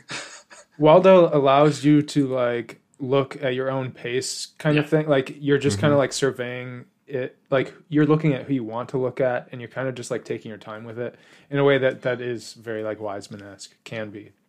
I, I totally totally agree. Yeah. Um so what uh what did you have a particular affinity for Blind or like the Deaf and Blind series? Yeah, I, I remember I saw first saw Blind on a plane, um, or I was watching it on a plane on my laptop, um, and uh, They, they weren't showing it in the it wasn't part of the in-flight entertainment, sadly. Um, but the the thing that im- immediately jumps out, obviously, is your senses are heightened instantly by just the Mhm. structure of the film and how it the opening half an hour sort of like blows you out with the first 10 to 15 minutes of loud noise and chaos and then um, and then immediately you get to um, Jason doing his walk. That's very good. You got an A. And I'm putting very good on it. Would you like to go down and show it to Miss Williams? I can find a way. um, and it's you know I thought it was just incredible. Like it it was it was one of the great performances in Wiseman, and and just the the recurring characters also Mhm. really jumps out and stays with me because there's not Hmm. that many at this point that That's have that true. Essene Yeah. for sure. Um, but Right. but this one with its recurring characters and you never kind of know when they're going to come back and i do think wiseman more so than his other works actually like consciously is like using bookends and bringing those same characters back at different times and there's just Oh, there's yeah. just so few Getting to see like Charlotte and J- Jason like dancing together at the end is, is so Absolutely. cool. Yeah. yeah it's it's beautiful stuff um, and also uh, i mean blind is super interesting in context with the other three in the series um, but at the time generally speaking or certainly for the first half of blind it feels um, really cathartic and Mhm. euphoric and it has like payoff and you get to see these small children for the first time in a Wiseman sort of like small children going about their business. And um, each one of their accomplishments is just like fist pumping like rousing um, here and there. And like and obviously as, as you move on in the series that gets more complicated um, and it's interesting to think of blind within the context of those four films and just as a film Yeah. with his whole body of work but yeah blind jumped out primarily also just for it's about seeing. It's about looking. It's about those senses. Um, and it, it being a documentary it's about the invisibility of the camera. Mm-hmm. and Totally. and more, more so than like any documentary ever really right? Because like there's um I, I don't want to do anyone a disservice but i forget who wrote about it we there were a, a lot of writing about this film relative to to other films but um well for, first everybody talks about the jason walk because how, Everybody. how could you not? Um but you know the the idea that and there you know i think we get hints throughout that there's of course varying degrees of sightedness amongst the students here but but the idea that they don't notice Wiseman and Davey because they can't see them. You know, there there's nothing different about this day in the classroom with these two guys filming them as any other time, and what that does to, uh, you know, for lack of a better word, like their performances, right? And and the uh, quote unquote like authenticity of their actions performed for the camera is of a degree that like is very rare in nonfiction filmmaking on the whole. Yeah, yeah. Evan Evan Kindley of uh, in this not coming piece said it was as close as Wiseman has come to fly on the wall filmmaking, a term a term he you know obviously like you know hates, but it, it is kind of fitting for this. It's just like yeah, they're, but it, there there's also this strange feeling of like you are so aware of these two men uh, walking around this school um, that uh, complicates the relationship. Um, just complicates what you're looking at and what you're computing as you're watching. Yeah, but with the Jason too, I was, I was gonna ask: Have either of you guys seen that Japanese show Old Enough uh, that No. showed up on Netflix recently? I, I've, I've heard tell of it It's really, really good. If any, anyone who loves that Jason scene is gonna love this show, but the idea of it is that uh, they send out like a two to six year old on an errand by themselves for the first time, and they have just kind of like a fleet of camera people f- tailing them with like their camera kind of semi hidden in a bag that they're just you know obviously they're just flanked by all these adults and they're kind of like what's going on? What are you doing? But it's it's very cute and like there's this one uh, uh episode i remember with a kid who just reminded me of jason a lot. He keeps going up a hill with a bag of groceries and an apple keeps falling out of his bag and rolling down the hill and he has to go back down and bring it up and that happens like three times Oh, probably. Yeah, exactly. We've talked about Sisyphus a lot on this this show, It's but true. um, but the the durational element of it, the way that like through watching, like we we come to almost participate, and like the the empathy is heightened because like we're experiencing the the joy of getting up the hill or the joy of making it to the classroom with the pain of uh, uh, watching him have to do it over and over again. And it's like, I think duration uh, is really key, obviously throughout Wiseman, but in this film in particular. And um, I don't want to get ahead of things, but like Yeah. like a, a few a few that I watched um, concurrently uh, with Blind was Herzog's film Land of Silence and Darkness. Uh, I also watched his short called Handicap Futures about a school for physically disabled kids. And then I, I coincidentally watched um, Derek Jarman's film Blue, not realizing what it was really about, but just happened to have thrown it on while we were doing research here.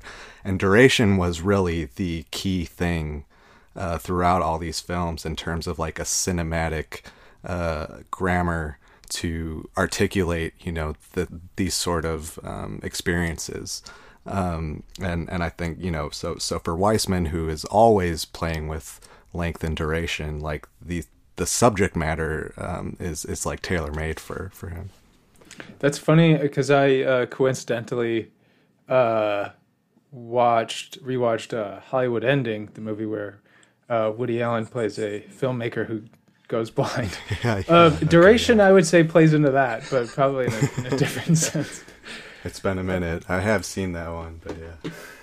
I but I like the um Mamber brings up uh with the Jason in the hallway scene the the Danny Torrance on the bike in in the Shining shot, which I think is an apt comparison and uh Hmm. and maybe is uh Wiseman's way of getting back at wait, no, no. Full Metal Jacket Hadn't hadn't happened happened yet. It was coming. It was coming. Yeah, yeah. His fist was Uh, shaking already. He's like, give, give me my print back. But somebody says um, that one of the critics at the time said that like the key Wiseman point was like that he that we get to go we get to see him come back. Um, So like you know obviously the trip there is is amazing, and then once you realize, and I remember being on sort of that precipice of like oh please like I want to I I hope we get to keep following, and then we do, and that is sort of like that does really like turn it into something that um, is just so satisfying. Um, and then you get back there, uh, and then uh, You got a 95. That's a A. Minus. Yeah. Can you put that up in the basket, please? Can I go show it to Miss Knott? Let me check Sarah's and see what she got, and maybe y'all can go down together, because I really don't believe you can find your way down quite yet, okay? Not. I mean, we can keep talking about Jason, but like the when you're talking about how cathartic this like first thirty or this first half of this film is, um, we get to see Charlotte go in the hallway on her own journey, um, and by the time that's over, there's like 45 minutes of the movie is gone, and it feels like you've like barely watched anything. Like it, it just feels like it just goes by so smoothly, and you are so like caught up in these simple gestures. But also, I think Barry Keith Grant was the one that said that. Um, and and after I watched the Jason sequence, I was like, that I knew something. I knew this shot was coming. I didn't know exactly what it was, but just from like hearing um, Robert Greene talk about it, Yeah. um, and also Miranda July write about it. Um, I knew it, something was in there, and to see it come within like 20 minutes, um, I was like, "Oh, that's weird." Like it's such a powerful scene. I'm surprised that it came that early. And then, as Grant points out, the fact that we get to see Charlotte go through all of these steps after she wasn't allowed to do it, like it just makes that Jason scene like so much richer. Of just being like, this is what he had to learn to do this. It's it's just like such beautiful like structuring. Yeah, I, and I do. I, I, I did do a little Google translation of a French book about Wiseman. Oh yeah, Do- I, I mean, I don't speak French, but I plugged it into Google Translate, and there was an excerpt. It's called. It's by Maurice Darmon. Uh, American uh, Chron- Chronicles. Yeah. Um, and he had all these quotes from John Davey. I don't know where they came from. Oh wow. That that were specifically about that scene. And we got to get this book We got- I know. translated somehow. and, and from the translation, what I read, or what I what was spit out, I should say, um, it's it's Davey was suggesting, oh yeah, at some point Jason like turns around and says like hey to us and talks to us for like a second. In Yeah, a way, I mean, he does turn around. He like like one of my favorite. He holds moments it up. He Yeah, holds up a paper and he's like,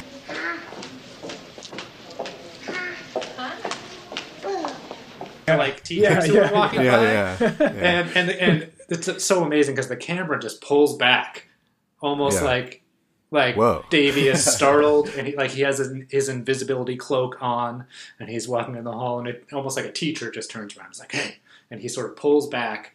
Um, but in the, I guess at some point, Jason, maybe even when he was facing forward, said like, "Oh, you guys coming?" or something like Yeah. that. And and it's the same thing where it's like, what kind of like, that scene really got me thinking about even before I read that about like the shoes that Wiseman and Davey are wearing for like how Yeah. how are you following and going up the stairs so quietly and Yeah. it's sort of like the the sort of mastery of the editing and this you know probably layering in the room tone or the hall tone or whatever it is It's true because like that that teacher who walks by, you hear she's wearing like heels or something, Yes, some kind of hard sole, Yeah. you know. And I'm like, is that Fred and John? But like then then he says hi to the teacher, and then you don't hear them really walking. And I guess also that's maybe a credit to to Fred's boom work. Um, but but Yeah. you know, I think there there were a couple interesting moments, like one shot in a hallway where a student waves at the camera. Uh, there was like one very brief moment where uh, some of the older kids are coming out of a classroom and then a student seems to notice them there and like gets embarrassed and turns back into the classroom, you know? So like again, this, this, we're, we're always learning about varying degrees and, and me and Sean were just talking in the DMs earlier today. Like there's one student in the latter half of the film who talks about like seeing nature films at the Museum of Natural Yeah. History. And I was like, well, that kind of throws, you know, going into this, this, this idea that, you know, by the just very nature of, of the film that like, and it being a film and us watching it, that, that nobody seeing this film hasn't experienced anything like, you know, the, the people that we're watching. Um, but, but some of these moments sort of complicate that notion a little bit in interesting ways. Yeah, I mean it's it's the it's the blind and visually impaired, and you have the small the small children also doing that sort of visual memory exercise um, Mhm. with the fruit on the table, like the, Mhm. the Yeah. plastic fruit or wooden fruit. Um, There's seven images on the table. Look at them. Got them in your mind? Okay, close your eyes. Both of you. You Close your eyes. Okay, now. I want you to look and tell me what's missing. Uh, there was a little peach missing. one. What was peach missing? All right, the peach is missing. All right, very good. and you know there are like with anything there are different levels of you know what their disability might be and and just like everyone's together in the classroom and yeah you do get the the kid who's like But we're talking about things that you can do that don't cost you any money. Eddie, what was your favorite? Go down to the shopping center and look around all day. Okay, it doesn't cost you anything to browse. So that would be something you could do one day that wouldn't cost you anything. I spent three hours in the bookstore just looking at the different books they had. Mhm. Bookstores are interesting. And I didn't get home till about 11 o'clock at night. Because I, I had to walk home. It was about 10 when they closed. I was, took me about an hour to get home. Well, that was a, a long evening of entertainment, wasn't it? well, badass. Yeah, just a tangent that has nothing to do with the question. Yeah and that's so that's that's just with the as like you said the first 40 45 minutes before we as an audience are really starting to think about their home lives Yeah. and i don't know if you've moved on to deaf and i won't um, No. get Yeah. I won't get deep into it, but like family life comes front and center in a very very pivotal long Huh. scene, um, and that relationship versus this institutional relationship, um, Mhm. and you are reminded that these are children, um, and the their difficulties at home, which you get a, you get a taste of with Mhm. that one scene um, Right. with the counselor. Um, and the dad issues. yeah. and the and the dad issues, and he's just so shut down, and he's just. I mean, this this could be any kid for sure. Uh, Yeah, just- that that seemed to be the arguably the only moment in the film where there's no sort of visual indication that that this student is blind. And you know, you, Right. you can you can forget the sort of broader context of the film. You know, he's not wearing sunglasses. He doesn't has a cane, doesn't have a cane, or or is walking around. You know, he seems to be looking at at the the social worker or whoever's talking to him. And uh, like like you said, you know, it, he's just a, a kid in that moment. And the beauty of it is that they give him like that he has a space to talk about this. And maybe it gives you an idea of like because this is like a boarding school that like um that they do have like an outlet, hopefully. Like all of them have that outlet to be able to talk to somebody who actually cares about what they're saying about the the things that are that they're struggling with. Yeah, and I, I do think the the nature of the institution and it being a school and a in particular boarding school is is so interesting. And and just reading about the school, like if you live nearby, you can go home and commute. Um, but you know, it's drawing students from all over Alabama, which is a big state, and it's far away. So a lot of people do board there. Um, another uh, book. I don't know if you guys came across Cultural Locations of Disability. Mhm. You did? Yeah. yeah.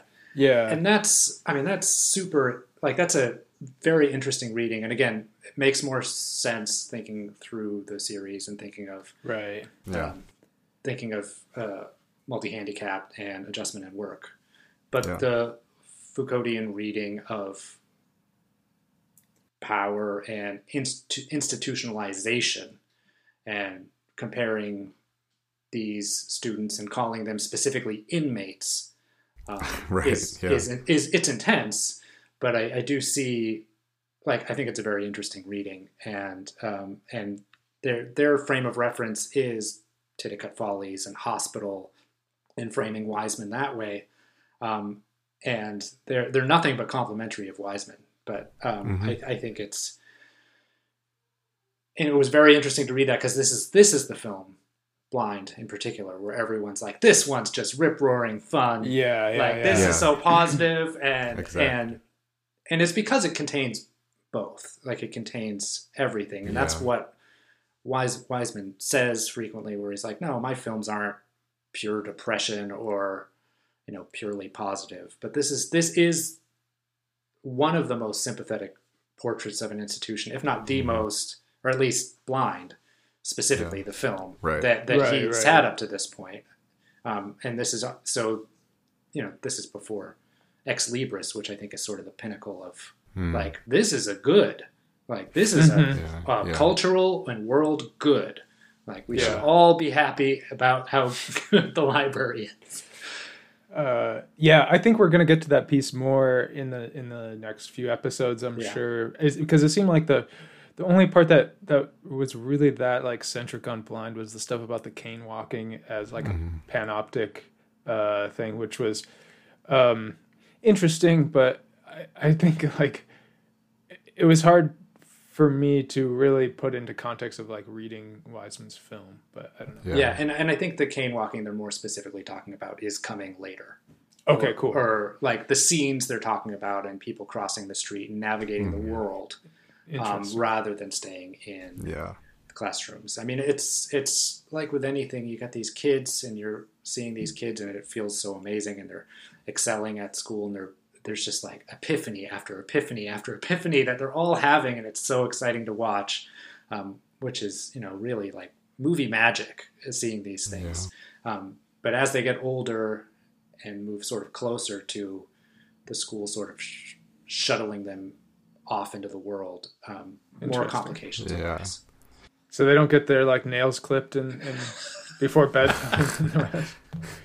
yeah, I, I I really appreciate you bringing this piece up, and I pre- I appreciated their their chapter too for exactly the reason you're saying is like everyone is very effusive about like the the feel good nature of blind and the triumphs of the the students and everything and like that's all there and i don't want to take anything any of that away mm-hmm. from the film or, or people's engagement with it but at the same time you know i was surprised especially to read that from some long term people who had been writing about Wiseman for a while at this point because I mean this is Wiseman, right? It's never that simple. It's always complicated. And and you know, the scenes people don't talk about certainly nearly as much as Jason's walk are like these disciplinary scenes about Dallas. Yeah. You know, like this this problem child who's always disruptive. What do you think we're going to do about this kind of behavior? How much longer do you think we can go on? We've got your teacher, Mr. Stovall, Miss Parker, and myself, and three or four, half a dozen more folks that are just doing everything we know how to do to try to get you to behave.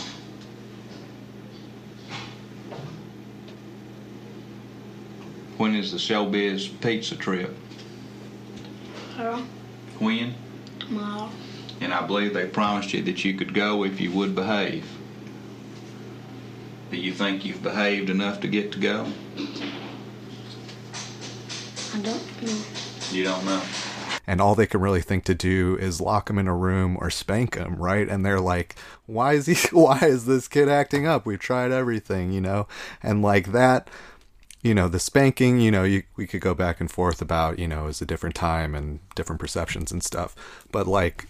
I feel like when you're dealing with the student population, or you know, as as um, they put it in the piece, you know, the inmate population, Snyder and Mitchell, um, as it is to put a kid in a in a room by themselves for a half an hour seems like an especially cruel punishment you know with no stimulation of any kind.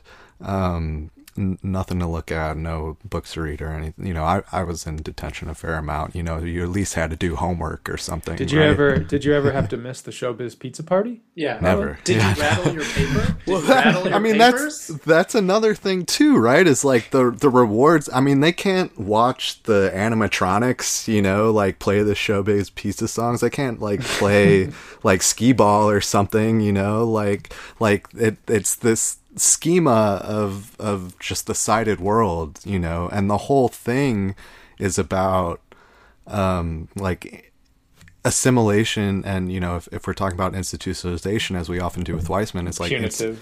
institutionalization into the world of the sighted you know adapting to our world you know not Mhm. really making any concessions I, I it was striking me you know like um and and it, I don't know I I, I felt it, Yeah. uh, you know especially and even in some of the instructions, you know, some of the writers noted this is a very like progressive school and lesson plan. But I was watching that one scene with the tightrope walk, right? May I have the hearts, please? All right. The first thing you have to do is realize that you can do it. You can walk on the tightrope because you have your balance. Now hold your hearts out and your head up and use your feet and walk.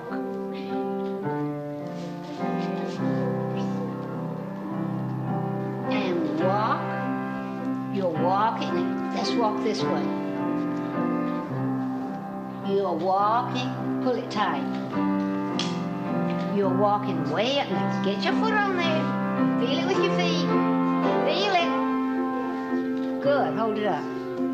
It's easier for him if you hold it up. Rico, hold it. Oh, up. And feel it with your feet. Hold your head up high. Hold your head up high. Feel it with your feet. Good boy. Good boy. Good boy. Don't forget to hold your heart out. Hold your heart out and walk and walk way above the crowd. And then you're at the end now. Can you turn around and jump toward me? Jump again. Yeah! Yeah. You know, I make that mistake all the time. Sometimes I don't know if I'm a boy or a girl either. And they're just doing it one at a time. They're only engaging one student at a time. Meanwhile, everyone else is just sitting on the floor with nothing to do. They can't watch, you know, their classmate perform this act, right? And like, so, I mean, there, it's a it's a it's a very you know noble school with with like altruistic goals in mind. But like, I can't help but feel that it was also lacking in in a lot of ways as well. That that people seem to uh, uh, be blind to. um, yeah, I, I agree about the Dallas scene not being written about. I was kind of like shocked because it's such a pivotal scene, and it's also a prototypical Wiseman scene. You get to see admin people who hold the power, right, and like they're deliberating and discussing and trying to decide how their institution is going to act in response to to one of the citizens that gets passed through it. It's like it's it's the book on Wiseman, right? Like this is the stuff that he's always looking for, or this is always what like the movies are. These are always the scenes that that are echoing throughout the movie. Yeah, and, and I mean, and sorry, go ahead. oh, and I was just gonna say um, the the fact that nobody talked about it is, is crazy, but um, and, and even if you are talking about like it's a different time, like maybe people just thought that that was like whatever, but but even within that, you have sort of the old guard and the new guard having these Mhm. different d- these different um, sensibilities and ways that they think are effective, and that is worth at least like discussing and, and like trying to to take apart. Yeah, I mean, you have and you have Jim, who's like the the cool counselor that we had met earlier. Yeah. Um, in in the scene about the father, and he's just like, Yeah, he, he's got a spanking coming to him. You know, technically, we should he should have already gotten it earlier, but you were unavailable. Miss Parker was unavailable once he got to that point, so I didn't. He's he knows. I talked to him. He knows he's got one coming to him. Uh, of course, he's calmed down now and everything. I, you know, I was going to talk to you, Jan, about how do you feel about spanking him in class. you got to Yeah, it. yeah. And and the two men just being like spank, telling I think her, her name was Jan. I think that the teacher, um, just being like, you really have to consider this. Like Mhm. you really, really have to consider spanking. And she's like, it it didn't help. Yeah. The last two years, like why is it gonna? What's gonna change now? Um, which is totally reasonable, but it is you know it's not great to have like well that. he was cra- yeah and then they like they uh debate about whether he was worse before or not and it's just like what what are we talking about here Right. like but yeah it, it, it's it's super super interesting scene Yeah, and I mean the other the other scene where we get that, which I, I assume he's the principal, maybe. Mhm. Um, yeah. With one of the students, and he's just like he, he's he's. I think it is Dallas, right? Yeah, th- Yeah. when he's talking about the paper yeah because that's Yeah. when he's like giving him all those like uh leading questions and like pulls yes. him around yeah, and he side of the pulls him and puts his arm around him, and it's such a it feels so threatening. Um, or the language of that is so threatening, and then it sort of suggests also like he might have been the wrestling coach at some point who yeah, he, became yeah. the principal. I, Um, that that scene where he pulls Dallas around to the side of the desk, or he asks him to, and then rests his hand on his lower back. Do you like Dallas? Do you like all this bad attention that you get? Do you see the other boys and girls in your class or in this school that just almost every day have a misbehavior type incident where they have to be taken out of the classroom? Well, how much longer you think we can go on with it? Not long. Well, why do you do it? I don't know. You really don't know why you do it. Do you think at the time it happens that you know what what you're doing at that time? Do you, just sit in your desk and say, "Well, I'm going to start rattling this paper till Miss Roberts has to say something to me, and I'll be in trouble," or do you just do it and you're not conscious of it? What do you think? Do you know when you're doing it? Yeah. Do you think Mr. Stovall cares for you? Don't you like to come up to me in the afternoons when we're out on the playground and say, Are you my friend? And I always tell you that I am your friend?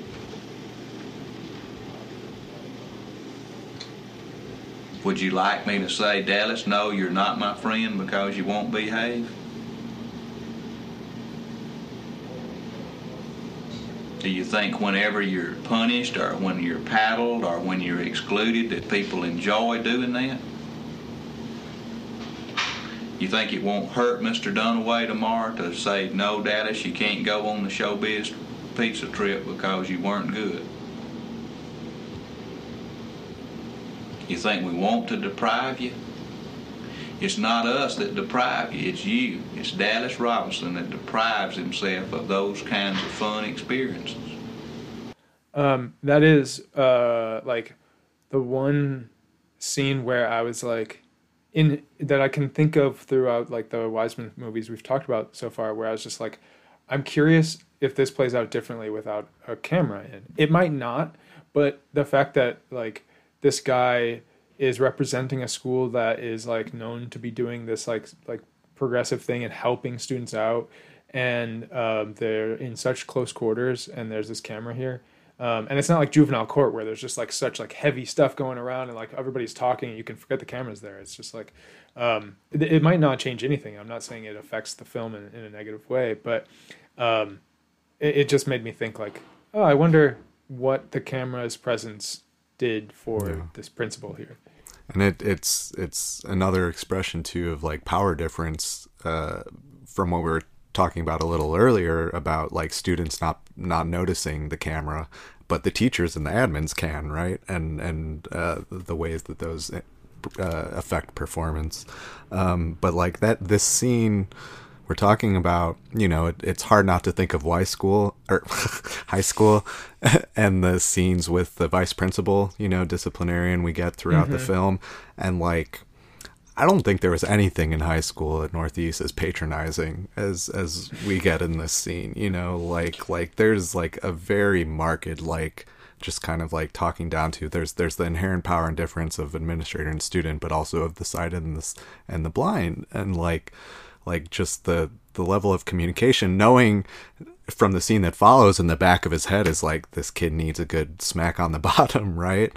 Like like it's just uh, you know another another instance that and just like yeah go ahead to your point arlen um, we only see the principal with da- with dallas and him talking about dallas with the other teachers um, and also he's dis- talking about discharging William for breaking and entering. So like withdrawing. He keeps saying withdrawing. Yeah, yeah. not expelling, and, withdrawing. Uh, and like you know that Wiseman saw like captured him doing other things, but he only presents him as a disciplinarian, yeah. um, and that's not by mistake. Yeah. Do do we want to talk about the um, the opening, which Oh yeah, we got it. Yeah. Which to me, to, to me is is one of the most kinetic and just wild openings in Wiseman's whole. Well, oh, well, it was for, the LA the LA for, Times review. Is this what you're going to bring up, Arlen? Probably not. What are you going to say? The the the the um Oh yeah, the LA Times review. Terry Atkinson talks about how the the film's first ten minutes are going to test viewers because nothing happens. Oh right, right, yeah. He's Jesus just calibrating Christ. the. Yeah. He's just calibrating the audience. that which was silly. No, what what I was going to say is is the direct line from Racetrack, the the oh, previous yeah, yeah. film, right? Like like how satisfying is that to sort of just like, wait, what? I thought this was a film about blind kids, you know? like like and also to you know, I don't know about you guys, but that's the only thing I know about Talladega before I watch this movie is right, that there's right. a, a NASCAR racetrack there, right? Like, so, so I think, I think for me, the scene is, is drawing that line, but it's also situating us. It's doing so much actually, situating us in the South, uh, in this milieu. Um, it's the only time we get the students outside of the school, like in just kind of the broader you know world and and even then they're isolated you know they're relegated to this like inner patch of grass you know sort of by themselves uh, with the school bus and this one minister, you know, again going back to racetrack, like why do, do we keep seeing ministers at racetracks, you know, Yeah, doing sermons, like, um, and then racetrack ministries. Like, why is that? I, a I thing? think, I think that's it. He's like, here's, here's the, he's from Racetrack Ministries. He's the guy. yeah, like, Get ready and to then pray. like we have this milieu of like race fans, you know, some of whom are flying Confederate flags. You know, a lot of a lot of uh, writers know, you know, sort of the race blind aspect of the Yeah, school, you know, but that's not the case here. And like then just total disinterest in their playing, you know, Rocky, the theme from Rocky. You know, who who knows what kind of like kind of jerky remarks they were making to each other like while that was all going on but just like i think it really establishes you know the the separation isolation and the the way that like broader society sequesters uh, uh disabled people um and set us up for that to, to carry throughout this sort of utopic environment eh, where they're more considered Yeah, I mean, and the the perform the the performance itself, I mean, reminded me so specifically. I mean, even the first time I saw it, I was like, "This is." There's a scene in Nashville with Barbara Barbara Harris, the Mhm. performer who sings the song at the end, where she's singing the national anthem or whatever at the racetrack, and you can't hear it. It's just like revving, revving, revving, revving, and it was, you know, this was that again, um, Totally. and, and I thought that was super interesting. But I, I also just like Davey's camera work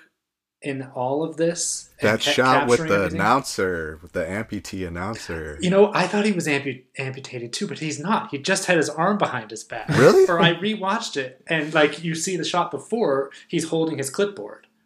Uh, oh. And I saw, I think I saw somebody else mention that uh, online, and then so I was paying close attention to it when I rewatched it, and I was like, "Oh no!" But it's shot that way, Oh, and it interesting. is. yeah, is- he, he he like swings the camera around, so, so it's starting from like a profile, and then he Right. swings it around to his front so that you could see the band in the background. Yes. and like for a split second, it, it looks It like looks- yeah, he's yeah. It totally does, and I totally understand that reading, but I'm I'm Interesting. you know ninety seven percent sure we see him like two shots prior holding his clipboard like this. Um, but the you know the one of the first shots of the the kids they're in front of the school bus and you can sort of and like you can sort of read that it says Talladega Institute Blind, of the Deaf and Blind. Um, and there's one point where it just is blind, like it just says blind. You can clearly Yeah. see it. It's framed perfectly, and that shot's incredible. And then there are other shots. There's one shot where Davey is clearly just like, like they're, they're the cars are warming up or getting ready. He just goes right onto the track. Yeah, yeah. and it's sort of like the human, like yeah, I think someone called him the human tripod or whatever. That he like his, his shots are can he can be so steady with his camera, but he's just like zooming in. Like it seems like his time on racetrack maybe. Um, Yeah, there there were a couple More interesting things exciting. he's like establishing. As I know, I notice he's getting pretty low to the ground relative. Yeah, uh, especially in the Charlotte stuff. Well, well, in so in the racetrack though he starts there, but yeah, then as you know we meet these kids, I think there's a very conscious effort to bring you know the perspective down to their level, so we can you know further empathize with them. And I mean, you know, Jason, I think is more of a, a practical thing. You know, he has to walk behind him and follow him, uh, so so he's not really able to kind of squat and and waddle behind him. You know, um, which you know. Uh, brought up as it often does in, in docs um, primary you know the famous shot behind jfk um, and and i also was like you know uh, Sokurov eat his heart out for Russian Ark Sure. Yeah, yeah. Did you do you remember the? Uh, I want to go back to the racetrack thing in a second, but um, the in Grant, I don't know where Grant pulled it from, but um, that Wiseman told him that there's a cut in that Jason in the hallway. scene yeah yeah because, yeah, Yeah. because in Davey, the classroom when they go back yeah, the door, the the doorway, something. It was hard to understand from the uh the citation exactly what it was, but He's- he's he going through said, the like, he doorway, jerks or something, And he jerks, yeah. 'cause Yeah. There's something about like it was hard for him to navigate uh, that going through the hall or going through the doorway again. Yeah, my initial reading of that when I saw it on the plane, uh, whenever that was, 2013 or 14, uh, was oh he had to, they had to reload the magazine. Like Ah, I yeah, thought- that could be I thought yeah. that's what it was, but I mean, Yeah. Davey did say he just needed to like reframe and didn't want to show the but camera. but it does whipping it does start like a little further down the hall than I think Yeah. just Yeah. a, a cut, you know, to kind of re- reposition would have. Um, but yeah, okay. So so going back to the racetrack though, Yes. like so there's the there's the perspective that's being established, and there's also, you know, the same thing Wiseman said about why he shot the store in color. He was also saying about Mhm. blind, right? He's like he wanted to show the the colors in the world that were you know denied to the students. Um, and I think you know this racetrack sequence is largely doing that uh, in similar ways. You know, there there's a scene with the beauty queens, right? And like like one goes by Miss. Uh, Miss Winston Racetrack or something is her is her official title. Um, and then you know her face completely fills Davey's frame. It's like super close up as she comes into it, and like you know, beauty is subjective, but like the beauty, right? That's like is just not uh, witnessable to the students, Right, right? right. You know, so so like se- setting an, an opposition, I guess. Um, Yeah.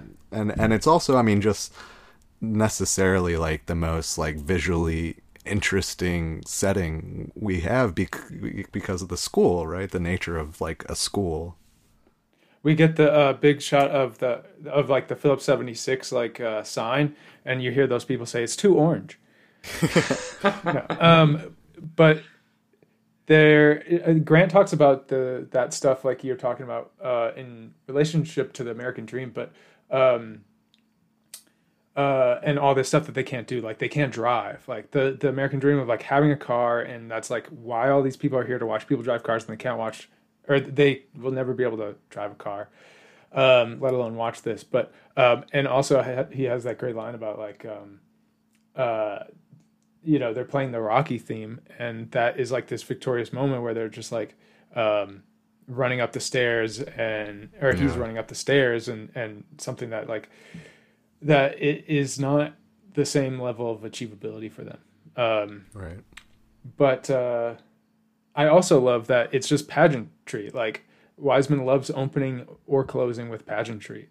Um and you get all of that here but again like it has a different meaning with like these models that they can't see or like um and they, they can't really take part in this um or the confederate flag that they can't see for better or worse um the one-sided Confederate flag, or like I saw. Yeah, it's yeah, like yeah. so cheap. It's like oh, shit.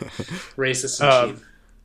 but but I I love um, immediately took to the like the one of the very first shot or the the shot of the school bus and this kid it's like the second kid coming off and he's like feeling the bus and immediately made me think of like the um the blind man and the elephant parable and this idea that like um you as a viewer uh like you're gonna get something out of this like everybody's gonna be able to get something out of this like that they want and it and it can be singular to you um which is you know I, I think that there are many times throughout Wiseman's films where he's trying to teach us how to watch his films or um, just commenting on the film itself in, in that sort of like grander way of, of how to read it. Um, like I think of like a, a shot in Belfast, Maine, where uh, towards the end, and you get this paint, painter, and he's like painting this huge painting in like his big uh, garage or whatever, and then you just kind of slowly are getting in on these like small brushes,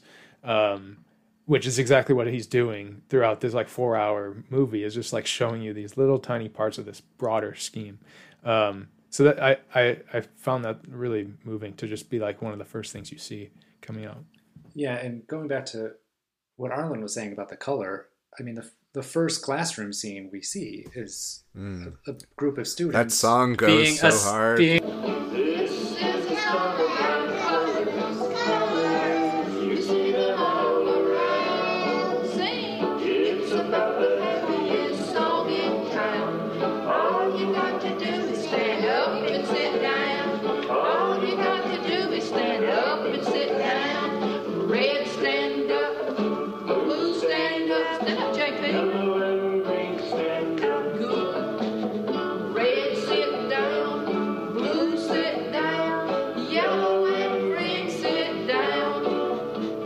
assigned a color and doing like sit up, sit, stand up, sit down, stand up, sit down, and uh, I was yeah. trying to find out what the use, what's the practical use of that. Them learning that. You know, that was another instance of kind of what I was talking about, you know, of like this sighted schema for education, right? Mm, it's like, you know, red, green are, are colors and but they could be anything. You could say like elephant sit up, right? Like zebra sit down, right? Like it doesn't it seems weird for it to be colors. And like there's even one student who seems to like be pretty woeful at, at his stand up sit down responsibilities and there's like a teacher behind him just kind of guiding him by his belt loop you know Mhm. and it's like yeah what what's the point you know It's like, oh, I learned that one thing that I was holding was whatever color they told me. that me. i can't Right. see and have no conception of you it know? wasn't Like- saying green is like the grass or something like that. It was just like we all like Yeah. colors. Stand up, green. Sit down, yellow. um, it- yeah, it's just like remember what color you are. Um, right um, but w- and another thing about the opening, beyond like the first words we sort of get spoken or any real dialogue is again as you talked about the the uh, racetrack uh, minister, um, and so it's it's bookended Terry with, LaSalle. with prayer. It's bookend like the the Mm, last yeah. scene of the movie Right, is right. prayer Yeah. like going we're all going to bed prayer and so this is again wiseman doing his getting his christianity in there because it is full full hog what's going on in alabama at this time Yeah, and and sure. also just so much those first 10 minutes um the sensory overload and just the ima- Yeah. imagining yourself trying to navigate Yeah. such a space with all the sounds, all of Yeah. the fast moving people, all the fast moving cars, and and it immediately retrains your senses Hmm. to be like because even just the title comes up blind. You're thinking of that. What is it to be blind? What is that? And then you're just like it's just like blasting loud car Yeah. engines music. And then so this goes on for 10 minutes as you said. There's like as the la times guy said like the worst they're just like, pointless. Nothing happens. nothing yeah. happens. But and then after the 10 minutes you get your typical wiseman opening. Like you get Uh-huh. your okay here's the town and here's and even that's a little long. It's like two and a half minutes mm-hmm. but it's also like look at this city planning with this big wide street and this center turning lane and it's just for cars. It's not for people. Nobody cross the street. Don't The walk cinema, that's a church. yeah it's like yeah there's that. There's like all the gas stations and then there's sirens there's train going by like there's just you're so aware of the cacophony and also just the the dif- it's not navigable um, Yeah, for any for sure. pedestrian at all for sure Well, to go, to go to what you're saying about the the racetrack being like the sensory overload, I didn't notice it until the second time I watched it. But the like voice of God co- guy, like commentator guy, he's like, TRW evermore becoming more visible in the racing circles of the world and Winston NASCAR racing. That, and I didn't catch it the first time because there's just so much going on. Yeah. But that's like one of the first things you hear is it's like ever becoming more visible, and it's like, oh yeah, okay, I get it. in the language of all the instructors too where it's just Yeah. like see watch like you just Mhm. become so conscious of how it's in our vocabulary and like our Yeah. rhetoric as or the rhetoric of the instructors that's just like oh do you see and then you know even like the kids are using it oh can Yeah, you see yeah. can you see I'm gonna go watch him. Yeah, yeah yeah watch See me watch later. this watch Yeah, this yeah. Yeah. And and one of the first things we see is like the playground, which Mm-hmm. is cool. You get to see this kid like walk into a brick corner. And Chris uh, yeah. we love Chris and he goes I want to go watch it. Okay, let's go watch. and just kind of like watch like walks over. Yeah. Well, that that's another another way that he's he's training us. I think how to see because like you in any instance you see a kid standing by himself facing a brick corner and you're like oh he's like in trouble or like he's depressed or something right um, but we have to sort of do away with all those preconceptions you know the same god how many times like in high school i was reprimanded for having my head down on a desk you know but as jason's reading braille just like face flat on the desk you know it's like you know this is, this is a different uh, thing. You know, your your, Yeah. your preconceptions don't apply here the same way they would, and you know, the Chris scene too, like gives us another walking sort of preamble to Jason and and Charlotte. Mhm. You know, like like so the um the thing that's really interesting again you know this is davey going kid height level um but like the way that there's like this inherent kind of cinematic drama to it like like especially with jason it's like the the uh hitchcock truffaut idea of like the bomb under the table right? Like like we can see the stairs coming up. Uh, Yeah. jason can't like oh my god you know what's gonna happen right?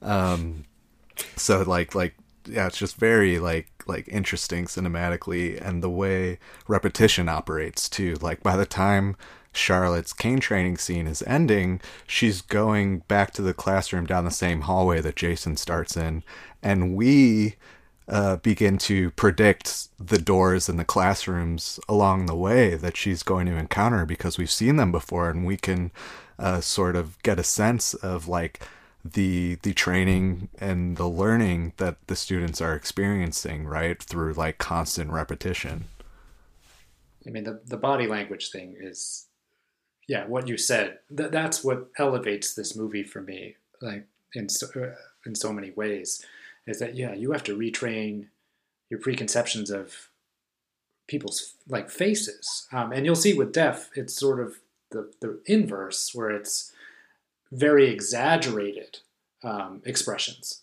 um, and in here the expressions are just you know they're not learned in this in the same way. Um, and yeah and like you said putting your head down on your desk like everyone in this film is doing that.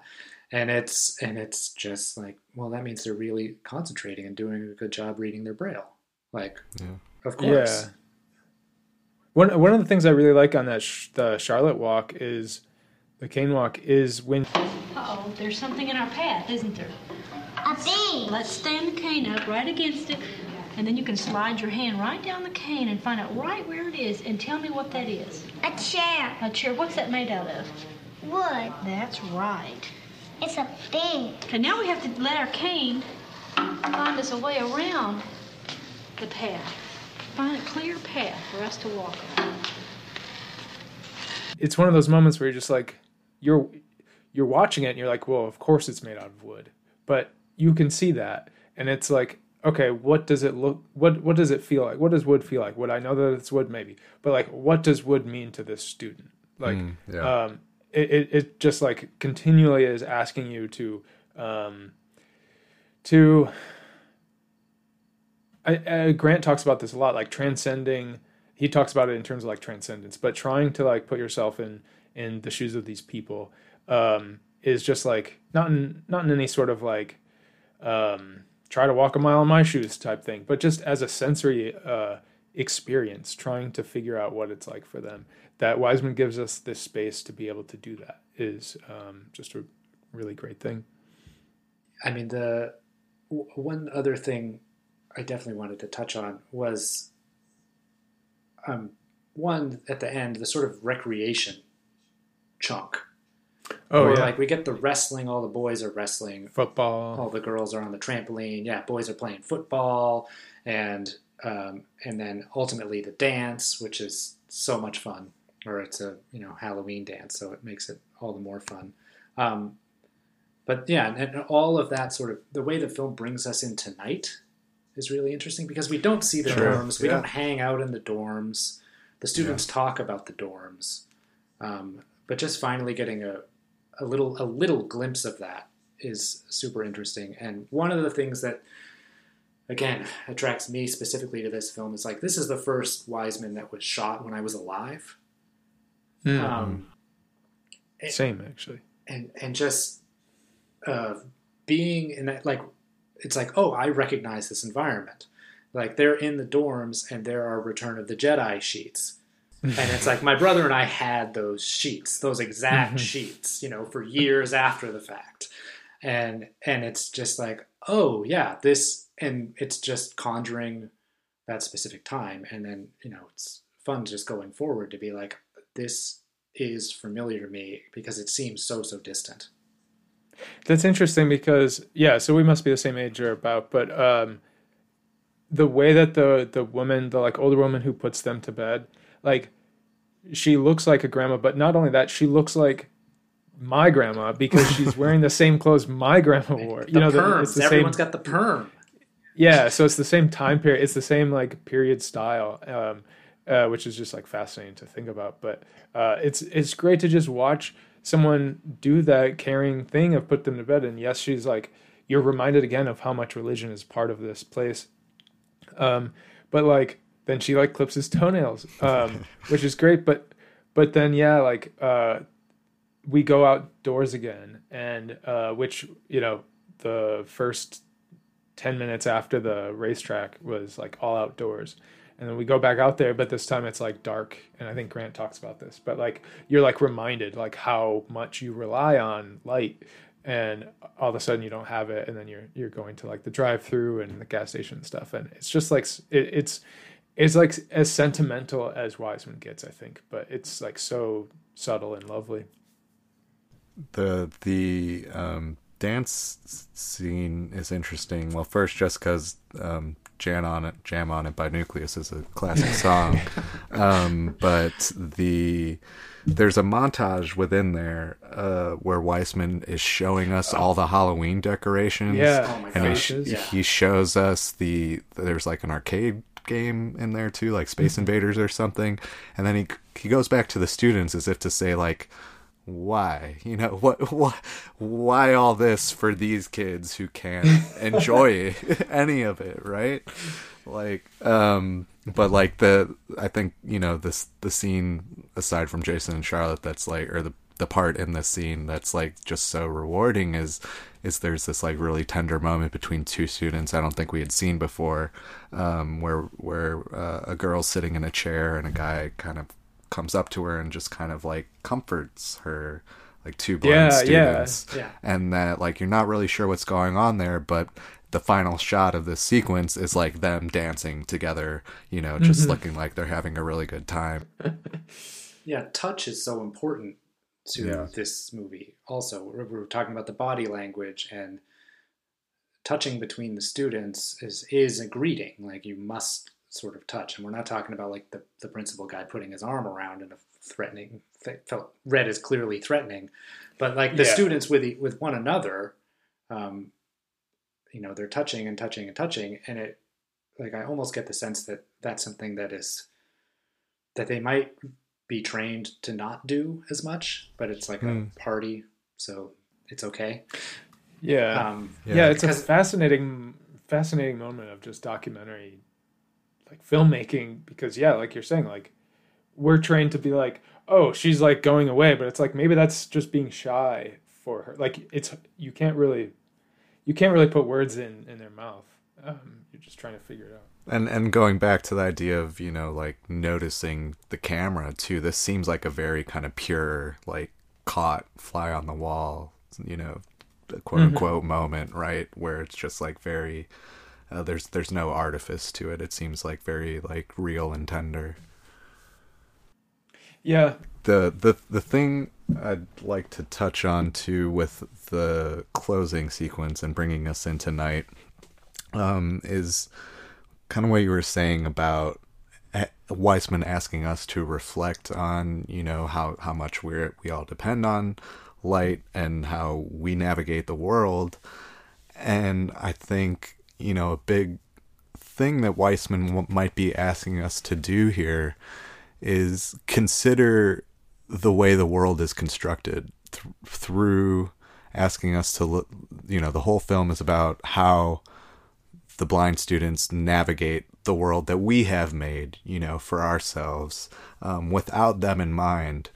And the way that if you zoom out on a macro level and apply this same sort of analysis to everything, the way in which the world has been kind of constructed without humans in mind, you know, like you were saying about the this this kind of opening sequence after the racetrack where we're just seeing the town and it's like, you know, a highway off ramp you know hell of like just gas stations and fast food and like you know multi-lane traffic that nobody can navigate right uh, yet we we figure it out we're like trained uh, to navigate this existence, you know, as best we can, even if it's like inherently constructed and unnatural. And I think the brilliance of the film for me is really, you know, asking us to recognize the artificiality and construction and like, you know, how how can uh, our engagement with this world reshape the way that it is and this kind of continuing dialectic between the world as we make it and how we move through it and you know the dialogue back and forth and how that changes one another? Am I, am I making making any sense? Am I you absolutely.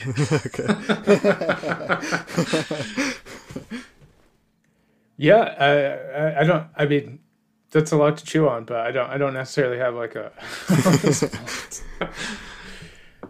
Well, I just you know, it's like there Charlotte's walking around the hallway and like why isn't there a water fountain that makes a sound, you know, that oh, she would know, okay. you know, like like why um uh, the, that she doesn't have to just remember where it is, you know, and kind of feel right, her way through, you why know. aren't there like, low ones everywhere? There should be right, yeah, low yeah. ones. Why do you have to go upstairs to get a low water fountain when it's a school?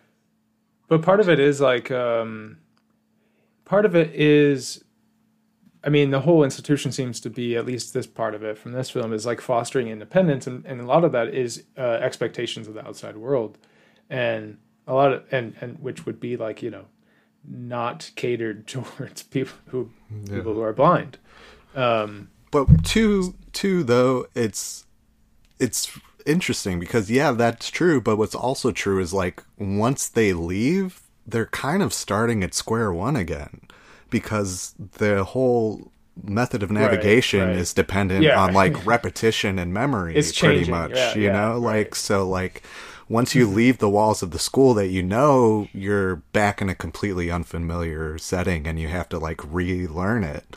Um, and, Yeah. I guess that kind of speaks towards, you know, we got that conversation in the end about maybe some uh, further integration between, you know, the, blind students and like a, a public, a local public school um, of, of sighted students, and like, you know, maybe uh, the the not just isolating these kids, not just only teaching them and, and having them prepare themselves, you know, for the broader world in other ways is something that they seem to be working towards, but haven't really figured out yet. And and I'll say the the only film in the series that I'd seen before we got to Blind is Adjustment and Work, and like, which is very much about like textile labor and like just kind of being on the assembly line in a sense. And you know, you think about the scene with like the yarn boards, right? Where they're like, you know, you don't really know what kind of practical purpose it serves because they can't uh, see the designs they're making or the colors of the Mhm. yarn they're using, but they're just kind of training their dexterity to like move these needles through these boards repeatedly. And like you, you know, maybe it, it's cheating a bit to, to skip around, but like I couldn't help but think like they're just training them for assembly line work, you know, essentially. Like that's what their lives are going to be because that's what they're guiding them towards. And and I also think too like there's so much um of the curriculum that's about being blind and like navigating your sightlessness uh that like is we in regular um public education you know you just don't have to deal with that. You know you spend that time on art or you spend that time you know on history or whatever. And like we get some of that but you you begin to wonder like are there parts of their education that are lacking because they do have to focus such a to such a degree on like the being blind aspect of things? Yeah, there were sometimes during the sort of montage of uh, training your body and you know training your coordination and the cooking and the cleaning a table, like all that sort of montage where I I was uh, I was like, yeah, junior high, we did, you know, I took cooking and sewing, and like Mhm. those were very useful. And frankly, I wish there was more of that in sighted school, um, because it is very helpful to know how to do do those things um, and deal with money, like the scene with the the boy with the amazing voice counting his money. Nine dollars. Ten dollars. Eleven dollars. Oh wait, hold on, hold on, hold on. What are you looking for? You Looking for what you call a ten dollar bill. We do not succeed. Yeah, we do. Twenty. Twenty. There you go. Good, done something wrong. Fabulous, Charles. At least I caught myself in time enough. That's right. The next one is, let's see if I can write it on you. It's seven, no, nine thirty-three. Thirty-four. Thirty-five. Oh, you got some dimes put here that I need to get to. Excuse me there. And what did I say? Thirty-five. Mm-hmm. like that that sort of I, I wish in school there was more attention paid to that every day but arlen you were i mean obviously you're dead on where you are. What you're talking about is just working. You're just ready to transition to the next three films. Like you are you are following the threads. I, I'm I'm not quite there Yeah. yet. Like I, maybe I'll, yeah, because I'm still kind of like, um, I'm not like oh my god, the, everything here is great, but like we do see a lot of like, I, I think Wiseman is like paying attention to uh, the fact that we see like various like art forms get get to be practiced, and they are talking about like how they're like tax dollars are for like used for civic spaces and and like the free places that you're able to go like library museums and the y and and going to outdoor music and um uh there's also like just charlotte's like lesson i found moving just because of how she was really controlling that lesson um the the the teacher was open to wherever she wanted to go. And she wasn't trying to like we're doing this we're doing this. I mean there are a couple times where she was trying to not let her get distracted by stuff but she's just like oh you want a drink? All right we'll go we'll go over there. Ooh, what's that? Let's go figure that out. And like that type of learning that is that is definitely happening in this school in spaces is like really cool to see Mm-hmm. yeah she's just asking charlotte question after question after question you know in a, in a way that is very helpful i think i thought and like beautiful. yeah and, and that like art dance music teacher thing was like where she's just like draping that cloth over them Yeah, and she's yeah. like I want you to think about feeling the air around you. And I want you to think about being pleased. I want you to think about pleasant things. And I want you to let the music go all inside of you and fill you up. I want to do it. All right, you feel that? Think about how much you can feel. Think about how strong you are. Think about how good it feels after you've had a hot bath. it's very kind of like new agey but like also she's like trying to instill them with like powerful thoughts or like self uh value Your and body then- is strong. You know.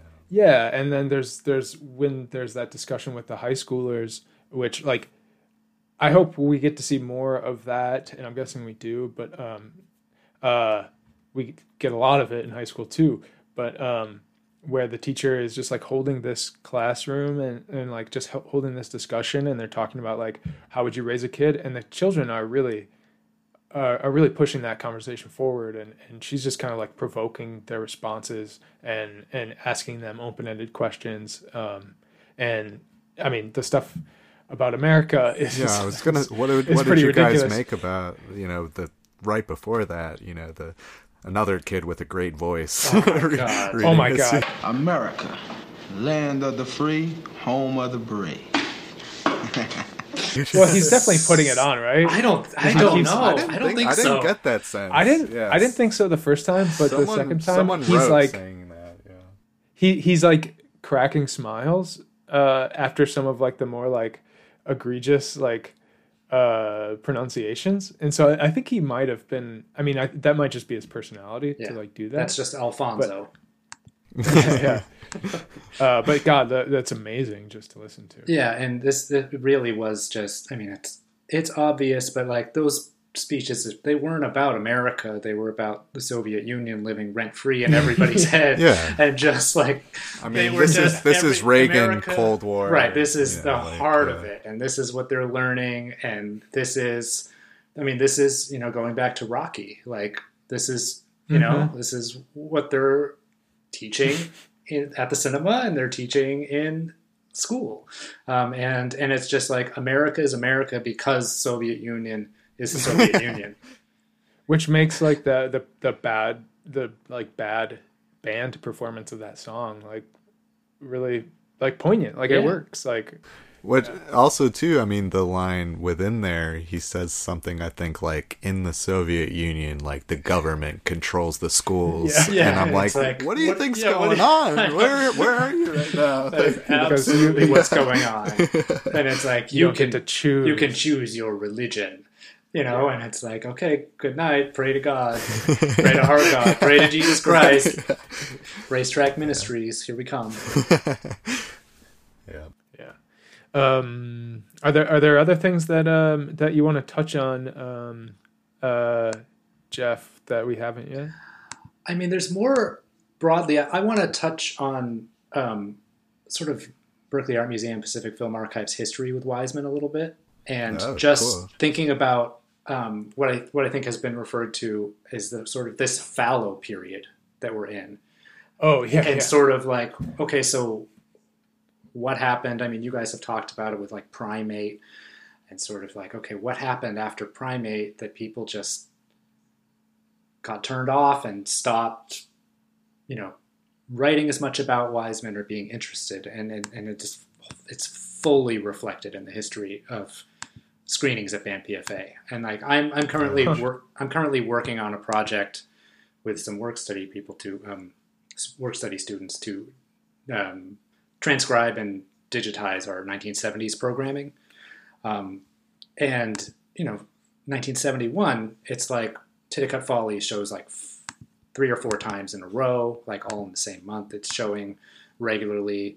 Like Essene comes out, it's showing Law and Order, showing High School, showing all through the 70s. We're, we're getting that like Welfare in 74 with Wiseman in person. Um, and then welfare is shown again in 1976, and it's it's like in the big venue. It's in like a 600 seater, and just thinking of that is amazing. Interesting. Yeah. Um, and we sort of get through 1976, and then into 77. There's a screening of Titicut Follies, and then there's nothing Huh. through the 80s. Like there's 15 years of basically no Wiseman until 1993 when Zoo gets shown. Crazy. wow Um, and then Titicut Follies and uh, High School show a couple more times, and then Public Housing shows when that's new. Um, so it's sort of tr- trickling back. And then in uh, 2003, there was a big, not not complete, but pretty extensive retrospective um, that that he came for. I think around the. Um, The MoMA. uh, uh, this is well MoMA before the book. MoMA, I think. Um, but this is uh, around the release of the last letter. Um, right So you know, after the domestic violence film yes. So there's this big 2003 retrospective that's very extensive and amazing. Um, and then from there on, it's like yeah, 2005, 2008. There's more, and then La Danse, you know, which was a you know that was the first one I saw in the theater. Um, that was sort of a big wide release as far as Wiseman's concerned, um, and that showed when it was new. And then obviously there were a zillion shows of at Berkeley, um, yeah which makes sense. Um, um, Were you and- there during that? I wasn't. I wasn't there. Um, but one thing I know at some point in your conversations, you guys were talking about will subjects of Wiseman's films, like how do they feel about them? Are they coming back? And I can tell you that when we had Wiseman here in 2018 and he was giving his lecture, um, Robert Birgeneau, who's was the chancellor at the time of Mm. at Berkeley and is the main char- like the main character of Yeah. at Berkeley. Yeah. He he was there. He came and he was Oh, friendly wow. with Fred and like they they had a nice chat and like he was he was jazzed to have him there. So um, that is a subject that um, Yeah, I think I think.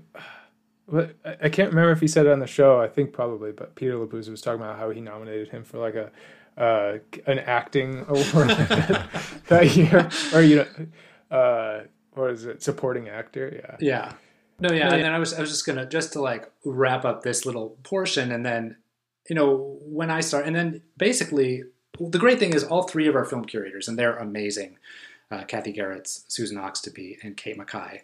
Um, they all come to cinema differently. They have lots of overlaps, but they have very different feelings. But Wise Wiseman, they've all booked Wiseman. They've all done Wiseman in their series, um, so it's it's great that he's he's a real unifier among um, their distinct uh, you know abilities and and Right. skills. Um, but one thing that was amazing, not long after I started at BAMPFA, was we were showing Ex Libris, and there were two shows in 2018 um, in February. One, Super Bowl Sunday. Two, Valentine's Day. And this being Berkeley, Super Bowl Sunday was very close to sold out. And it was like exactly That's when awesome. the game was. And it was That's so like almost sold out, packed. And Valentine's Day was totally sold out. Um, so that's that is a date movie for our our, our nice people in Berkeley. And then yeah, when we when we had him later in the year, it was amazing. And you know, seeing Belfast on 16 millimeter was Oh, nuts. Um, but you know, thinking of that fallow period and where this where blind falls into it, and it's just sort of you know, I, I think sort of almost after Primate, the films became they're they're hard they're less marketing fodder or something. Like they don't have the pronounced institutional misery of welfare. And i think people are just like oh it's more of the same but it's not political in the same like in quotes political sense um, Interesting. and Well, that it, it's funny because um, Mamber talked to us on the high school episode about like how he saw these this series at the LA Film Festival, and there were like ten people total over two days, like ten people at both of the showings, and it was he he had just gotten like the MacArthur grant um, a couple years prior, and was like in you know known as like the best working documentarian and like all of the all of the write-ups. And just like he was like in this annex that nobody showed up to. Yeah, and and I know you guys were talking about the sight and sound list, and um, you know I looked back at the previous ones, like 2002. There was one mention of Titicut Follies, period.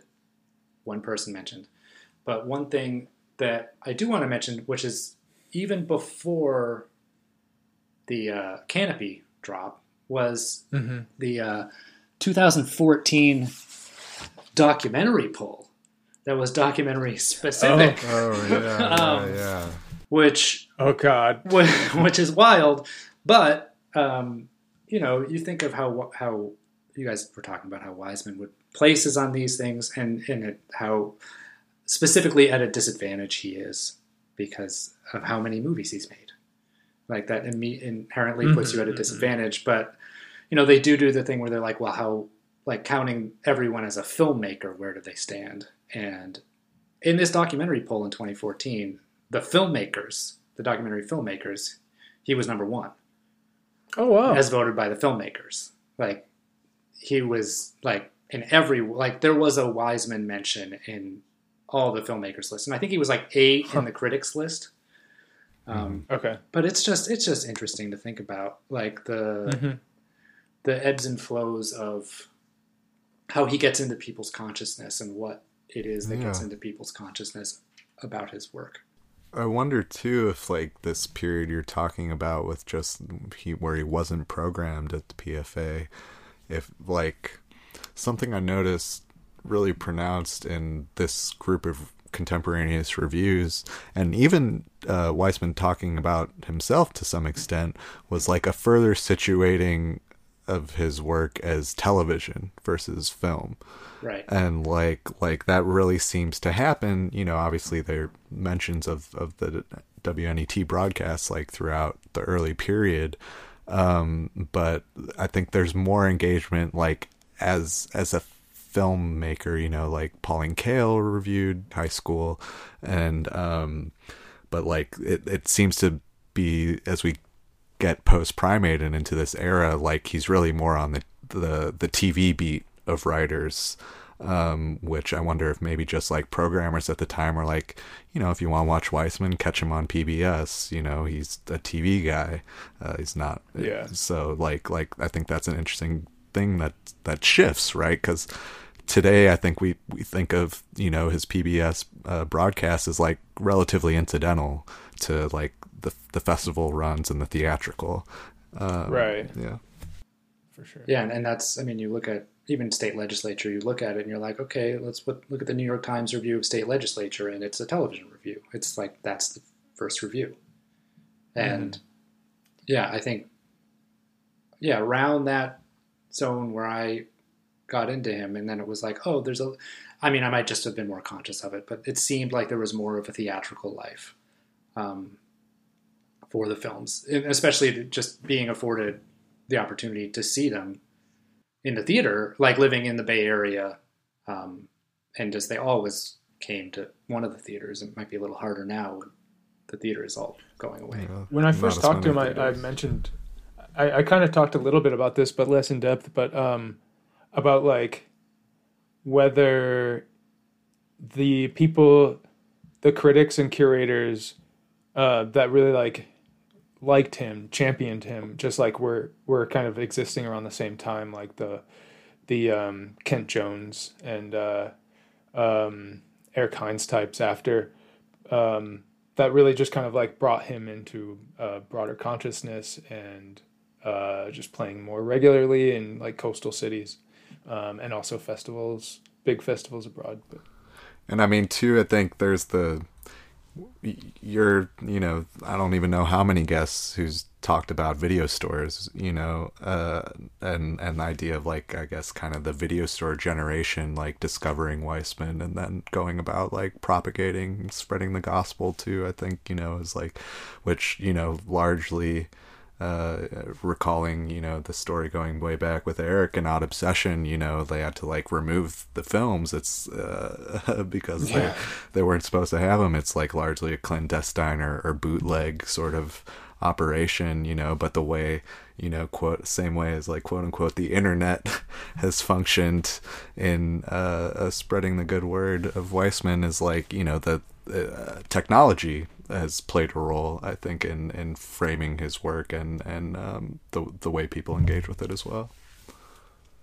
and it was in I'm sure I'm sure the subversive art book also like just talking about Titicut Follies um yeah I just I just frame, that framed his work yeah. The the Amos Vogel. I'm sure if yeah. Yeah. I'm sure it framed framed uh, his work in a very specific way for a lot of people in terms of expectations. That is, you know, you wouldn't expect blind. True. that. Right. Yeah. Yeah, I mean, and it's true. I mean, all a lot of the writing you see around blind, or specifically, are sort of like, I don't know what to do with this because it's not like it's not making me as mad. like the critics are like, if it doesn't make me as mad, what is the point of a documentary? Like, they're I think they're still Yeah. having trouble with the form in the eighties. I was saying um, online this week that I, that I think that I would like to, or that that I would more regularly suggest this to people as like a first watch or an early Wiseman watch because it does kind of get get you out of that headspace of like expecting um, the uh, expose of the work, and when you're not expecting that, like you or or when you kind of just know that he can work in different ways you stop going okay so what am i supposed to think of this place now or like let me Mhm. let me be skeptical going in and see what kind of shit they're they're doing here and it just kind of broadens that that expectation base which i think is is just good for understanding what he's doing more largely Yeah, I remember when he was when he appeared in person, he was doing Q and A. He had, he was asked a question about sort of like, okay, you're showing these institutions, and so it's like, what's wrong with these institutions, and how are you present? He was just like, he he hates the idea that that someone is thinking Sure. about him as just like, oh, you're just a skeptic, you know, like trying to raise everyone's hackles, kind of like, oh, this is not good. And uh, yeah, and he was very quick to shut that down. He was, you know, and it was Sure. easy for him to point to Ex Libris and be like, "What is that?" Like, Yeah. everything's complicated. Yeah, yeah. Interesting. Well, Jeff, um, this has been a this has been great. This has um, just been a lovely discussion. Um, very happy that Super you uh, made time for us. yeah, thank, thanks for having me, and, and it was great to talk about Wiseman with people who are as engaged. I'm sure the the Waldo piece will live on I in hope so. Wiseman podcast uh, lexicon vernacular here. Yeah, for better or worse, here we are. Right well, on. thanks again, um, and uh, we will see you all later.